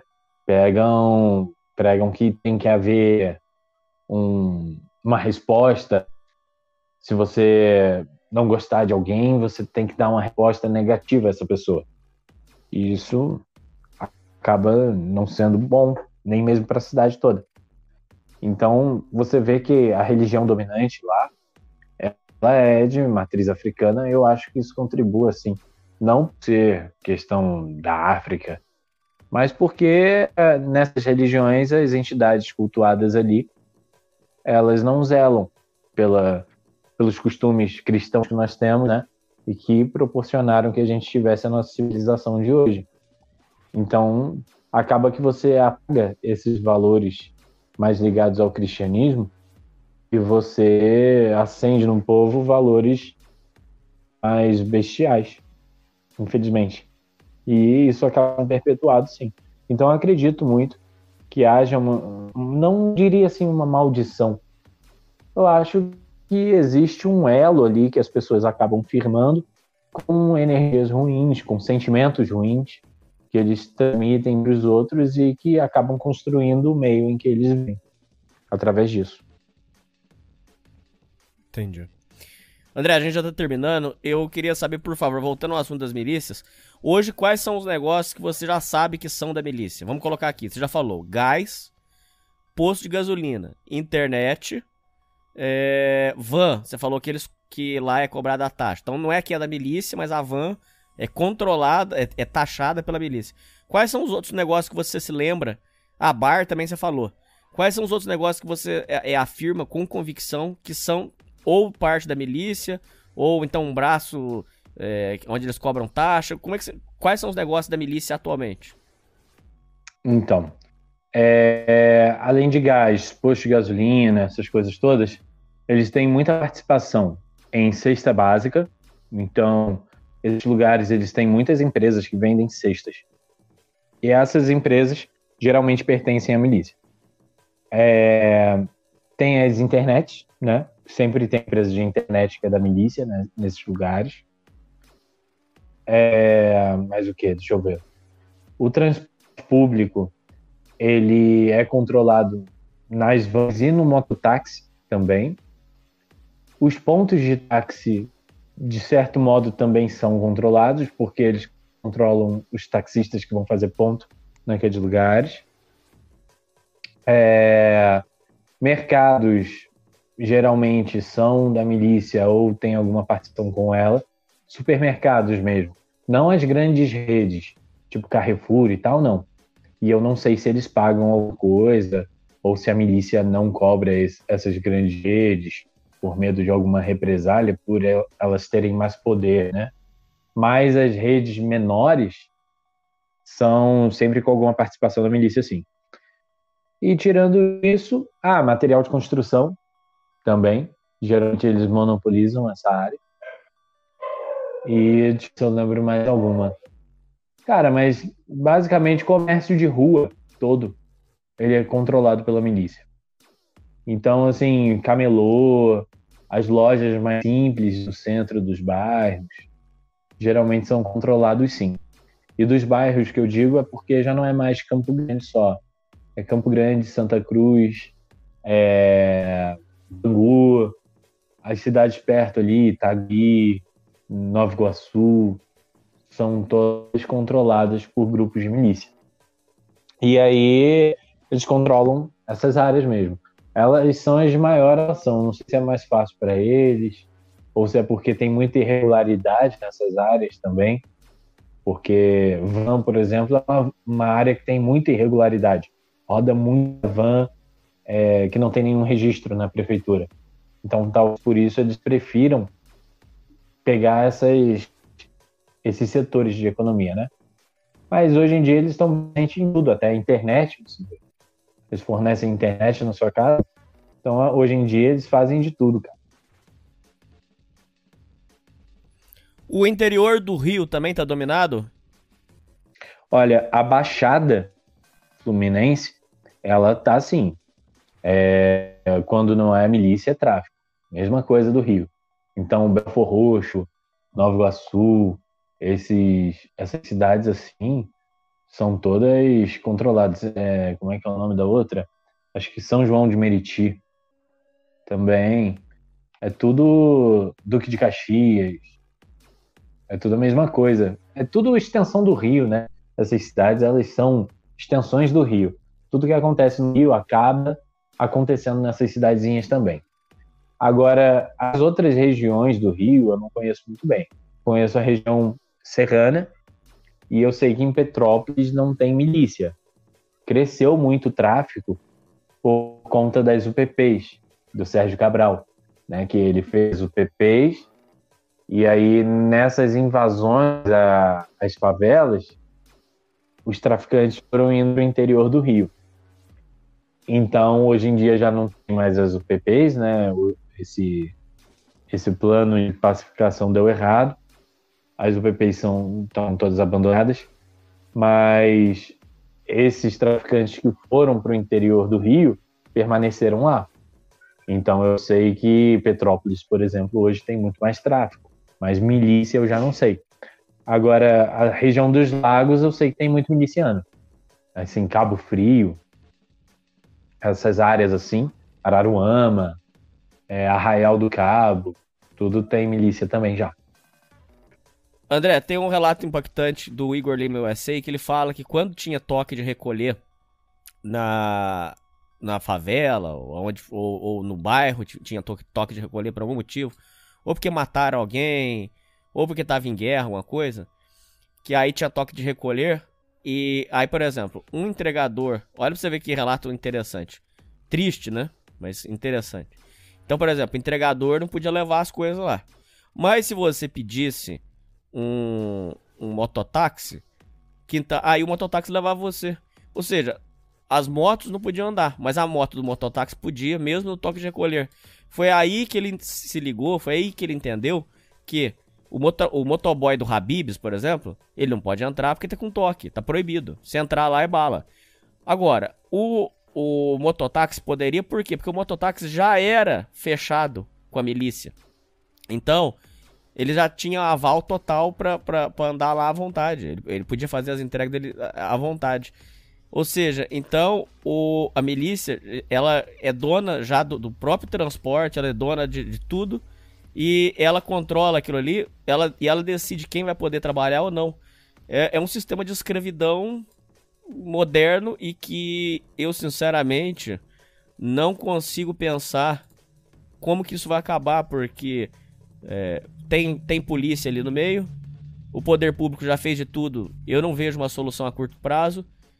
Uh, como é que você vê alguma solução para acabar esses negócios da, da, da milícia? Cara, você vê alguma solução para esse problema?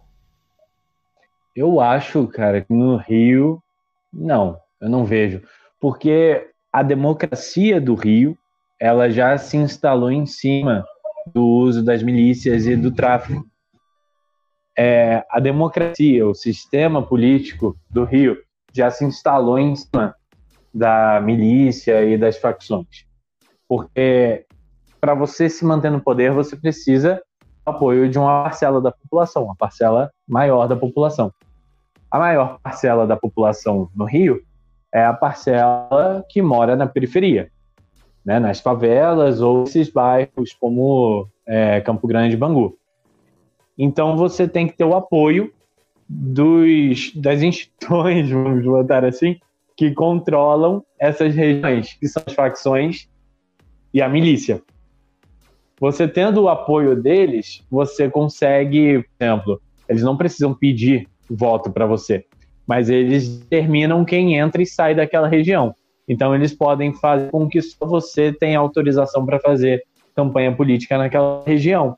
Por consequência, você vai acabar ganhando, porque os outros os outros candidatos não vão poder nem divulgar o número deles naquela região para aquele povo.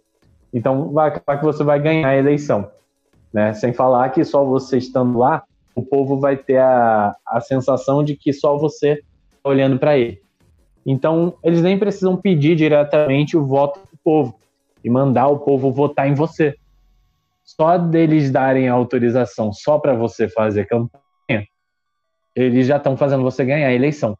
Então, todo o sistema eleitoral do Rio, ele já é apoiado nisso.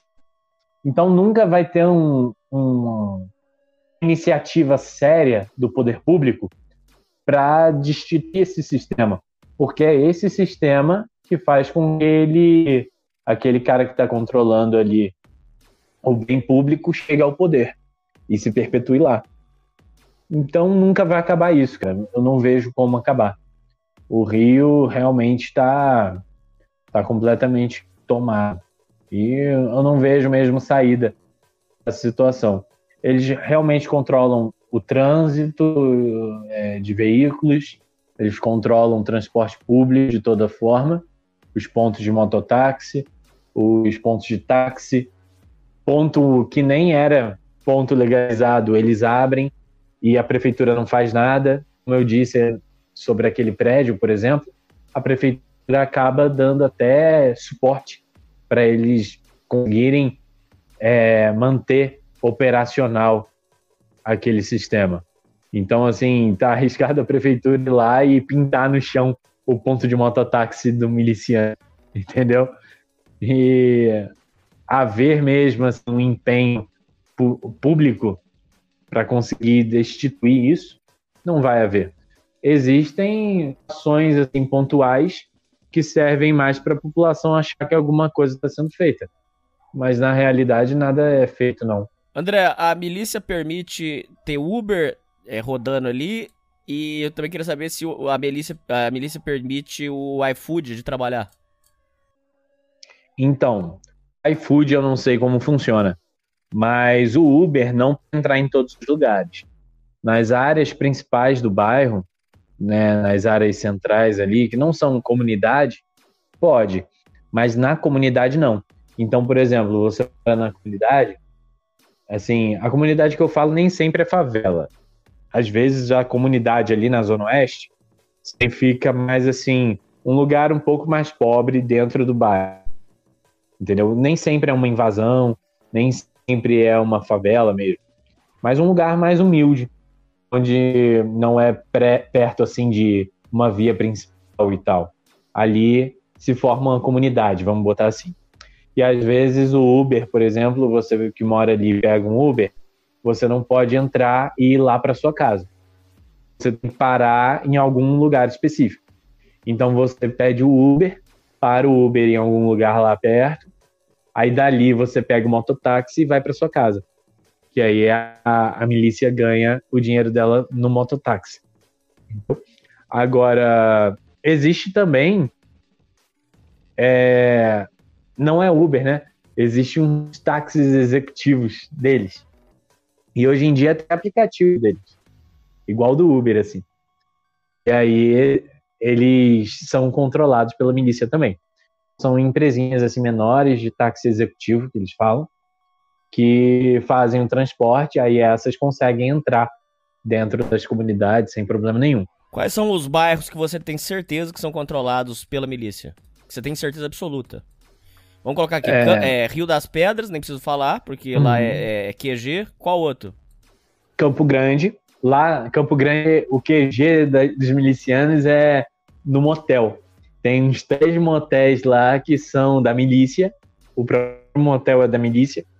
E se você for procurar no Google, várias vezes prisões de miliciano aconteceram dentro desses motéis, porque é onde os milicianos fazem as festas deles e tudo. Então, assim, os principais bairros da milícia são Campo Grande, Rio das Pedras, é... Bangu.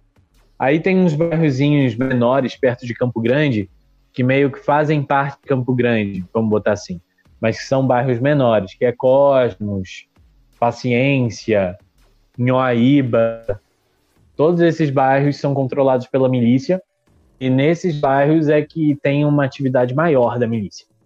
Enquanto que Campo Grande, a região central ali, ela atua, mas atua de uma forma mais escondida. Você não vê miliciano andando na rua e tal. Enquanto que em Cosmos, por exemplo, você vê o Batman lá pintado na, na parede falam que é Liga da Justiça, não o nome da milícia. Aí eles pintam um morcego Sim. do Batman nos lugares. Então, assim, Jacarepaguá, várias regiões de Jacarepaguá. Jacarepaguá também é um bairro muito grande, com subbairros dentro, né? E alguns desses subbairros são tomados pela milícia. É o bairro da, do Tanque, o bairro da Taquara, são tomados, com certeza. São lugares até sabidamente existem conflitos, guerra de milícia tomando lugar, enfim. Aí tem comunidades também, Carobinha, que é uma comunidade em Campo Grande, que é controlada. Enfim, é, toda essa região oeste, ela é controlada pela milícia. Padre Miguel, tudo ali. Realengo é que tem uma participação um pouco menor da milícia, mas tem. E também é um bairro menos, se for, for comparar com Campo Grande. E lá na Barra da Tijuca existe a milícia, ela atua, mas ela atua de uma forma assim, ou dentro das comunidades, ou de uma forma mais empresarial. Geralmente as empresas da milícia que lavam dinheiro, elas ficam lá na Barra da Tijuca. Então, por exemplo, em Campo Grande existia um, um clube muito famoso lá, que tinha show e tal, que era o Clube Luso Brasileiro. Era um clube muito grande e famoso na região. O clube ele foi comprado por uma empresa que é sediada lá na Barra da Tijuca, em um escritóriozinho pequeno, e aí foi, cobrar, foi comprado por um milhão de reais. Mas o clube vale muito mais do que isso. Clube era enorme. E aí esse um milhão de reais é, ficou meio que para o presidente do clube. E ele ainda sumiu com dinheiro, e aí tá rolando até hoje um processo na justiça dos sócios do clube querendo dinheiro de volta, né? Que é receber esse dinheiro. E ali nessa região, essa empresa da Juca, que é dos milicianos, e conseguiu comprar aquele, aquele clube por um preço muito abaixo do mercado, demoliu tudo e construiu enorme ali condomínio. Só que ali, pô, são, na verdade, são vários condomínios né, de prédio. E além disso, ainda tem um McDonald's ali. E vai um supermercado. Então, assim, você vê que a participação da milícia é muito grande. E você vê que ela consegue se estender até para as empresas grandes, por intermédio dessas empresas que ela abre fachada. Então, ela usa a Barra da Tijuca ali para ter status, né? é onde geralmente os chefes da milícia acabam morando. e onde ela acaba fixando essas empresas para criar um status maior, para conseguir fazer essas grandes obras, para conseguir atrair empresas maiores, fingindo ser uma empresa lícita. Na verdade, é tudo no nome de laranja e tal para funcionar. Então, hoje em dia, o Rio de Janeiro todo tem a atuação da milícia, cara. Eu acho que só mesmo nas favelas de Comando Vermelho e tal, que não. Comando Vermelho, Terceiro Comando e tal. Mas mesmo assim, tem casos em que existe aliança entre a milícia e o traficante daquela região. Não a milícia e a facção, mas o traficante daquela região ali se aliar à milícia mais próxima dele para conseguir ali vender o produto dele, ao mesmo tempo em que a milícia consegue é, ajudar ele ali no, na questão empresarial, porque o traficante não tem controle, por exemplo, de empresas, né? E a milícia tem e consegue suprir essa necessidade deles. Então o traficante não conseguiria botar lá internet para os moradores da favela. Mas aí a milícia consegue, porque ela tem uma empresa de internet e fornece lá para ele, entendeu? É mais ou menos assim que funciona. O centro do Rio, Leblon, Copacabana, Centrão, é, estação, é, Central do Brasil, aquilo ali não, não é comandado por ninguém. Ninguém pode tomar conta daquilo. É tipo um lugar neutro. Cara, não é nem que ninguém pode tomar conta, é porque acho que não vale a pena. Ali tá muito perto do poder público, né? Da prefeitura e tal. E aí eu acho que esses lugares acabaram ficando por último, dentro das opções que, que a milícia tem. Ela tem uma cidade inteira distante daquilo ali que ela pode explorar. E que é onde moram as pessoas mesmo, assim. Porque Copacabana, Leblon, ainda que moram morem pessoas lá, são bairros muito pequenos, com uma população muito pequena, e, enfim, talvez não valha muito a pena explorar aquela região. Então acaba que fica uma região meio abandonada ali, onde acabam ficando os cracudos mesmo, os assaltantes, o pessoal da favela desce para roubar e tal, enfim. O, a, o miliciano não liga muito para essa região, porque também eu acho que ia levantar muito né? Ia levando muita. É, ia chamar muita atenção, porque ali recebe muito, muito turista, então ia chamar a atenção demais. Daqui a pouco ia estar o Dark Times falando dos milicianos em Copacabana, entendeu? Então acho que eles preferem ficar mais para a Zona Oeste, e aí vão pela Baixada, região dos lagos, vão expandindo, se precisar muito tocar nessa área ali, que é a área mais administrativa da cidade, né? Entendi. O, o André, os moradores precisam pagar taxa pro, pro milícia. Eu queria saber se, tem, se o morador, morador de uma casa comum, morador de apartamento, morador de, de casa de fundo, se eles têm que pagar segurança. Eu queria saber. Se sim, qual o valor?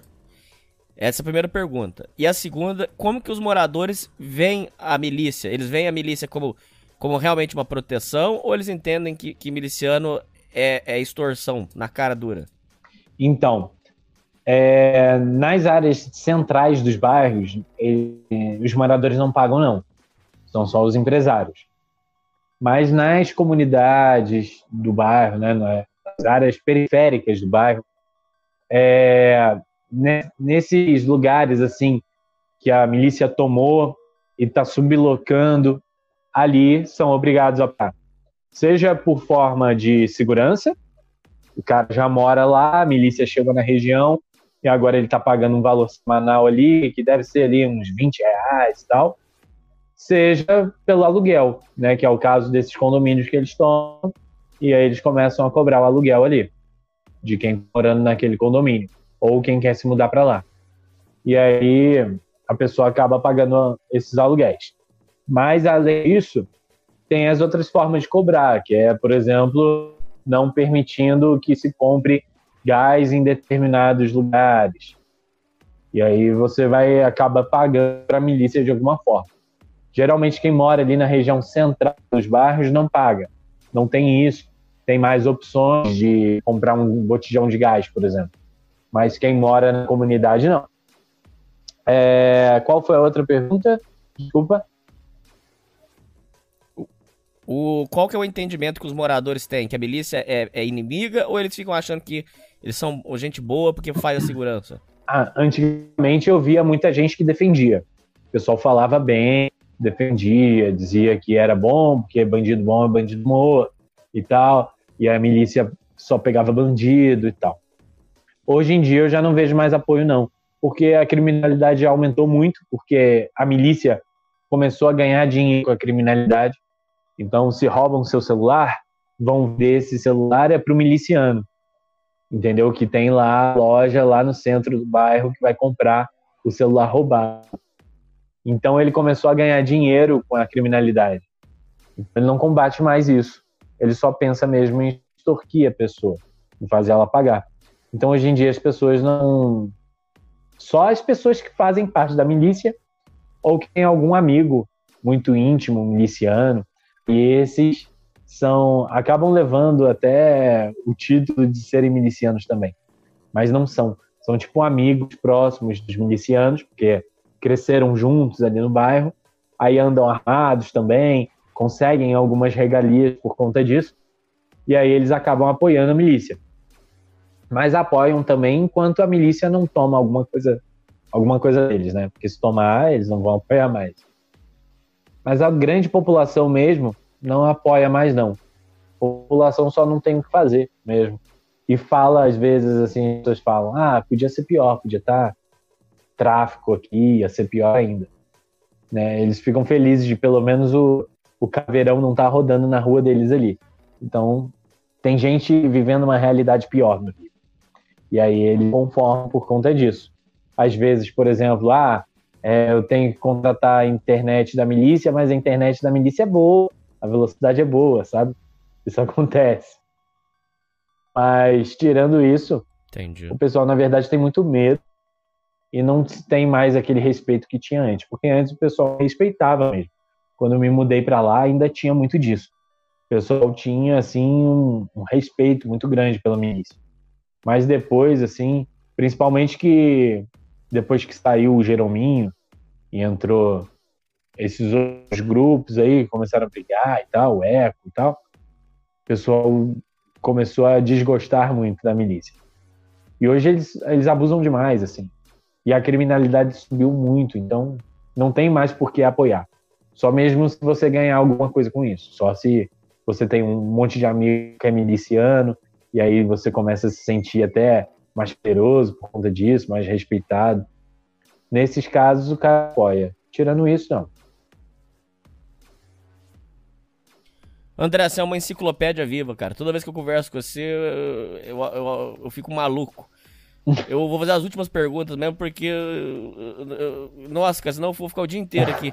O André, é, pegaram uma vez é, que as milícias estavam roubando é, lote de celular. Nessa época, inclusive, chegaram até levantar, naquela época, chegaram a levantar o nome da Carminha.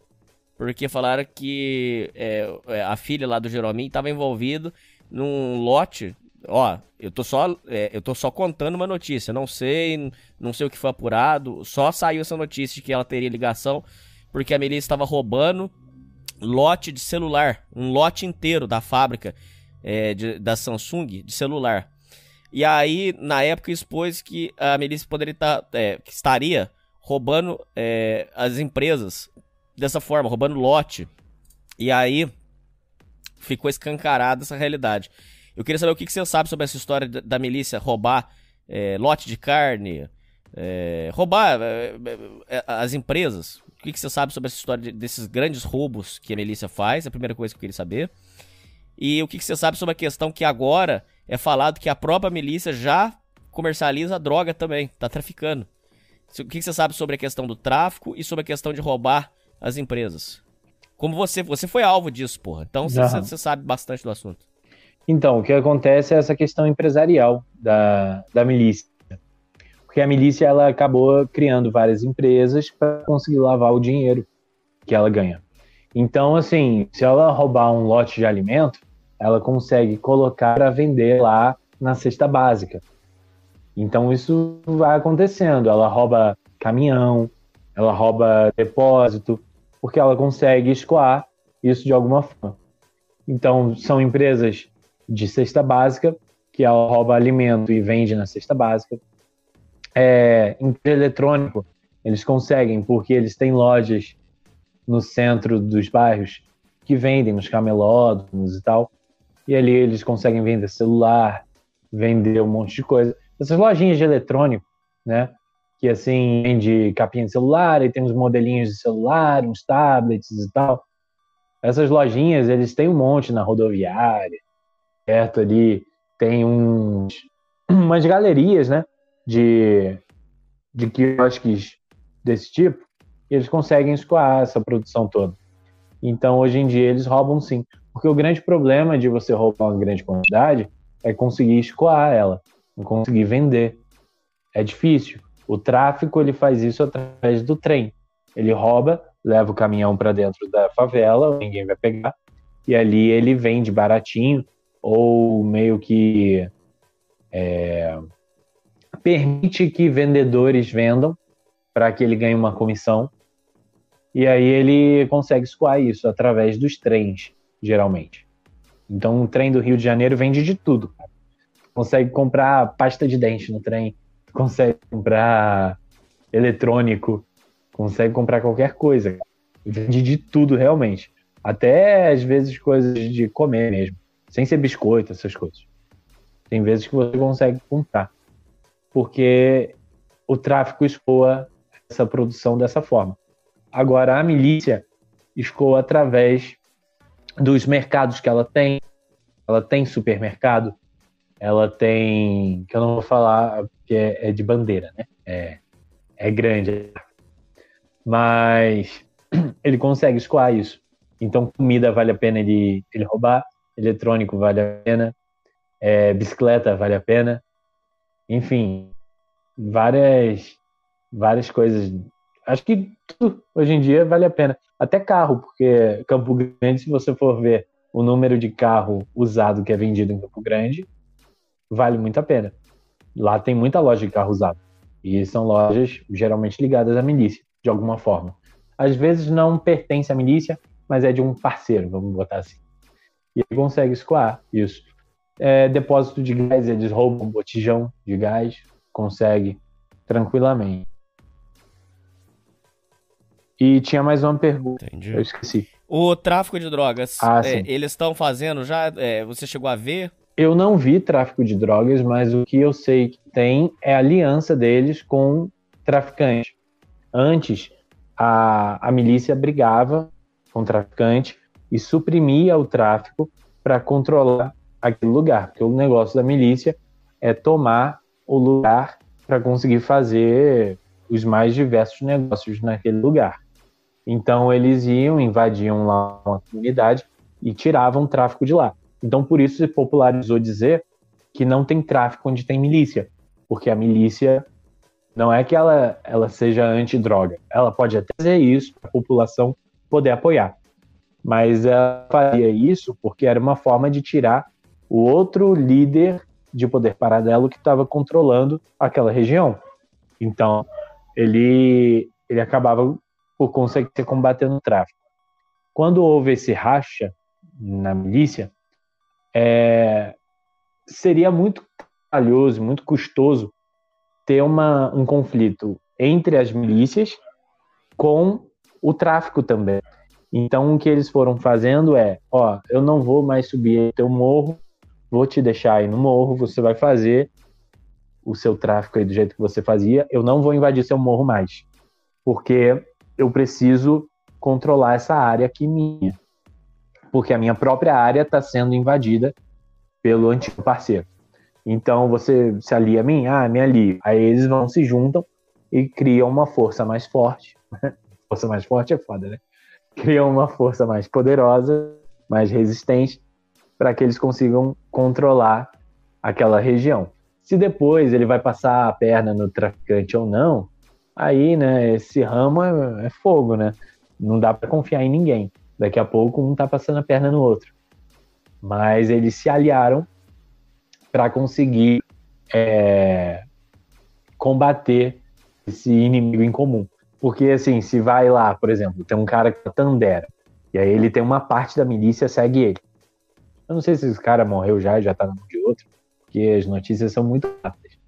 Rapidamente alguém morre e aí outro cara controla a milícia. Mas enfim, esse cara vai tá controlando outra parte da milícia. Se ele invadir e tomar, por exemplo, o bairro de Santa Cruz, por exemplo, aí ele tomou Santa Cruz ali e agora o, o cara que está no morro ali perto de Santa Cruz, ele vai ficar à mercê desse outro cara e que ele não conhece, não sabe quem é. Então, o que que faz? O miliciano que está ali em Santa Cruz faz um, um pacto com um traficante mais próximo e fala: Eu vou deixar você o seu negócio aí na favela se você me ajudar a impedir que tomem minha região aqui. Aí eles se aliam e pronto. Aí o tráfico consegue escoar para o bairro todo, coisa que antes não fazia. Entendi. Com relação a empresas como, por exemplo, Carrefour, Habib's, McDonald's, uh, sei lá, vamos pensar outra empresa gigante aqui. É, pode ser um shopping, não sei. Essas, essas empresas muito grandes, como, como que o miliciano cobra? Essas empresas pagam, por exemplo, McDonald's. O, o, McDonald's precisa pagar para a milícia ou essas empresas muito grandes ficam protegidas disso? Como é que um McDonald's da vida vai pagar? Eu não consigo nem pensar nisso. Como que isso chega para a franquia McDonald's? Como é que chega para a franquia McDonald's um valor para pagar de segurança? Eles, eles pagam isso ou, ou essas empresas muito grandes ficam isentas? O Carrefour, o Carrefour paga um valor? Como, como que é uma multinacional na milícia, cara? Como é que, como é, que é essa relação?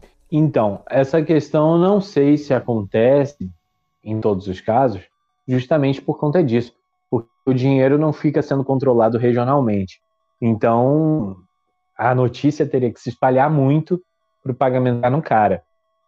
Agora, duas coisas que são interessantes e que fazem a gente levantar essa dúvida é porque, primeiro, é, o McDonald's, por exemplo, abriu uma franquia no terreno que eu sei que é da milícia. E eu sei porque tem notícia disso. Tem notícia de que a empresa que comprou o terreno era uma empresa de fachada da milícia. Então, assim, notícia que saiu no G1 e tudo. Então, sei que é. Então, de alguma forma, houve algum consenso entre eles. Agora, um outro ponto curioso é que aquele negócio das internet lá, que são cortados os cabos, dizem que os cabos são cortados sempre que a empresa não paga um valor para a milícia. Então, por exemplo, a minha rua não tinha a internet da milícia. Tem porque a milícia ir lá e cortar o cabo? Não, porque ela não não fornece o serviço na minha rua. Então, por que, que o cabo foi cortado? Aí diziam que era porque a empresa não pagou. E aí ela não pagou justamente por conta da questão do tamanho. Às vezes o cara vai lá na, na, na parte da empresa que controla aquela área ali, a filial da empresa, o prédio administrativo dela, ou operacional, depende de como é a empresa. E aí ele fala: olha, a empresa vai ter que me dar tantos por semana aí para eu não cortar os cabos. E aí ele, ele, ah, pô, o dinheiro fica comigo, as pessoas não pagam a conta da internet, o dinheiro vem para mim, o dinheiro vai para a empresa lá. Então eu preciso de alguma forma fazer a empresa pagar. E aí, de alguma forma, existe esse contato e a empresa começa a pagar. Mas por ela estar tá muito distante, pode ser que esse pagamento às vezes não venha. E aí, quando não vem, a milícia vai lá e corta o fio, para meio que lembrar: ó, oh, vocês não me pagaram. E aí, de alguma forma, existe um contato ali que faz com que o dinheiro chegue e a milícia pare de cortar. E a gente observa isso porque tem hora que a milícia fica cortando direto, assim. Tipo, eles vão lá, ligam os cabos e a milícia, no mesmo dia à noite, corta os cabos de novo. E tem vezes que não, que eles montam os cabos lá e ficam meses sem ninguém mexer. E aí a gente vê, ah, então agora a empresa está pagando a milícia. Agora, se a, empresa parar de pagar, a milícia vai lá e corta. E a gente vê que isso acontece sim. Então você tem certeza que, por exemplo, você tem certeza, por exemplo, que essa afirmação é perigosa, mas vamos lá. A, por exemplo, a Oi, a Via, você tem certeza que eles pagam um arrego pra milícia. Isso você tem certeza? Sim, cara. Isso daí é o que se fala na região lá. E é o que a gente observa, assim, pelo que a gente constata, só pode ser verdade, sim. Agora, redes de mercado, eu já não sei. Porque existem as redes de mercado deles, né? E aí, essas eu tenho certeza que ou o cara paga, ou é o próprio miliciano dono. Agora, essas redes grandes, tipo Carrefour, não sei se paga. Mas de alguma forma, talvez pague sim. Assim, abastecendo. Por exemplo, o Carrefour tem lá os seus caminhões. Ele poder pagar abastecendo só em um determinado posto de gasolina. Hipoteticamente, isso poderia acontecer. Seria uma forma do cara não precisar que a central lá do Carrefour fique sabendo. Se o cara falar lá, chegar para um administrador regional e falar que os caminhões têm que abastecer em tal posto, isso vai acontecer. É uma forma de pagar. Bom, André, agora eu queria suas conclusões finais. Então, realmente, o, o a cidade do Rio de Janeiro para você se tornou inabitável mesmo? Realmente, você recomenda que os ouvintes que moram nesse lugar vazem fora? Não, não tem mais como viver nesse lugar? Não, não tem, cara. Eu não vejo como tenha, não. Inclusive, vejo como possa piorar. Que seria mais áreas sofrendo esse tipo de coisa. Mas é o que eu vejo, assim, acontecer, na verdade. Cada vez mais áreas passando por essas situações. Agora, melhorar, eu não como. Só vejo como piorar mesmo. E, assim, é, cara, comprar casa lá, realmente não vale mais a pena. Se você der um Google rapidamente, você vai ver que diversos condomínios são invadidos pela, pela milícia. É, você vai pagar gás mais caro. Tipo, quando o gás era 60 e poucos reais, eu lembro que saiu uma matéria dizendo que tinha gás sendo cobrado a 110. Então, assim, hoje eu não sei quanto está o gás, mas nitidamente não tem como sustentar.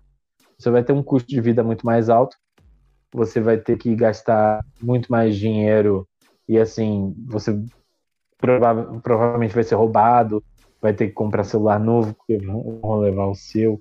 Enfim, o custo aumenta muito em morar no Rio. O Rio está assim com custos exorbitantes para você conseguir.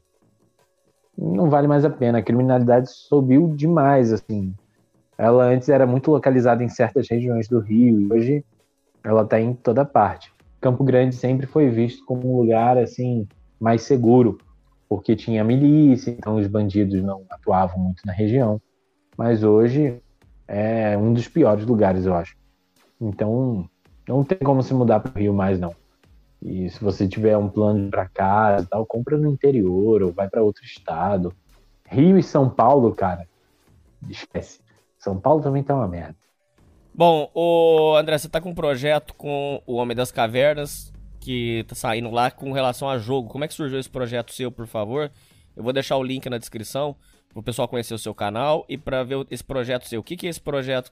Como que nasceu esse projeto e o que, que tão, vocês estão fazendo lá? Então, através do Nova Vertente, né, eu acabei conhecendo o Caverna. Ele iniciou um projeto sobre jogos, né, sobre a história do mundo dos jogos. Cada edição vai ser uma temática diferente ali, um assunto diferente. A gente gravou o primeiro, foi sobre PlayStation 1, já está no ar. E a gente está para lançar o segundo aí que eu não sei se já pode falar o que, que é, mas a ideia é, é tocar assim em pontos das histórias dos jogos sem lacração, né? Porque os podcasts de hoje em dia que focam nessa área começaram a lacração, assim, sei lá, cara, Easy Nobre, esses caras assim famosos começaram bem e hoje em dia é insuportável ouvir certos programas assim. Então a gente quer revisitar isso, a gente quer trazer esses assuntos, mesmo que já tenham sido tratados em outros podcasts, mas trazendo as nossas experiências e também é, fugindo um pouco desse desse mainstream que está totalmente tomado por feminismo, por esse tipo de discurso que a gente já conhece bem, né? Então surgiu assim, a gente se conheceu lá no, no Nova Vertente e o pessoal se juntou e começou a, a, a apresentar esse programa. E aí, mais para frente, talvez fique só a gente, eu João e um outro rapaz que agora me fugiu da memória o nome dele. Mas a gente talvez fique sem o Caverna depois mais para frente. O Caverna também tem muita coisa para fazer, coitado. Ele tem muito programa, ele tem muito programa, fica meio estranho, né? Mas ele tem a empresa dele para cuidar. Então a gente está vendo aí como é que vai ficar legal e talvez a gente prossiga aí como um, como um programa assim, um off-topic do canal dele. Acho que abordamos tudo. Ficou faltando alguma coisa importante para falar sobre a milícia, o, o, André? Não, acho que só isso mesmo. Só isso tudo. Essa imensidão de, de coisas aí. Covardia, você chegou a ver eles fazer muita? Ah, cara, eu já vi muito. Já vi demais. Essa questão assim de tomar o negócio de alguém, que alguém construiu, é o que a gente mais vê lá. E infelizmente não, não parece que vai acabar. Eles veem uma oportunidade e começam a atuar naquela área ali e ou matam o cara, ou tomam um negócio do cara, enfim. Ou cobram de uma forma tão exorbitante que chega um ponto que o cara não aguenta mais, como é a gente. Como aconteceu comigo. Bom, é isso aí, André. É isso aí, ouvinte. Falou. Valeu. Tchau, tchau.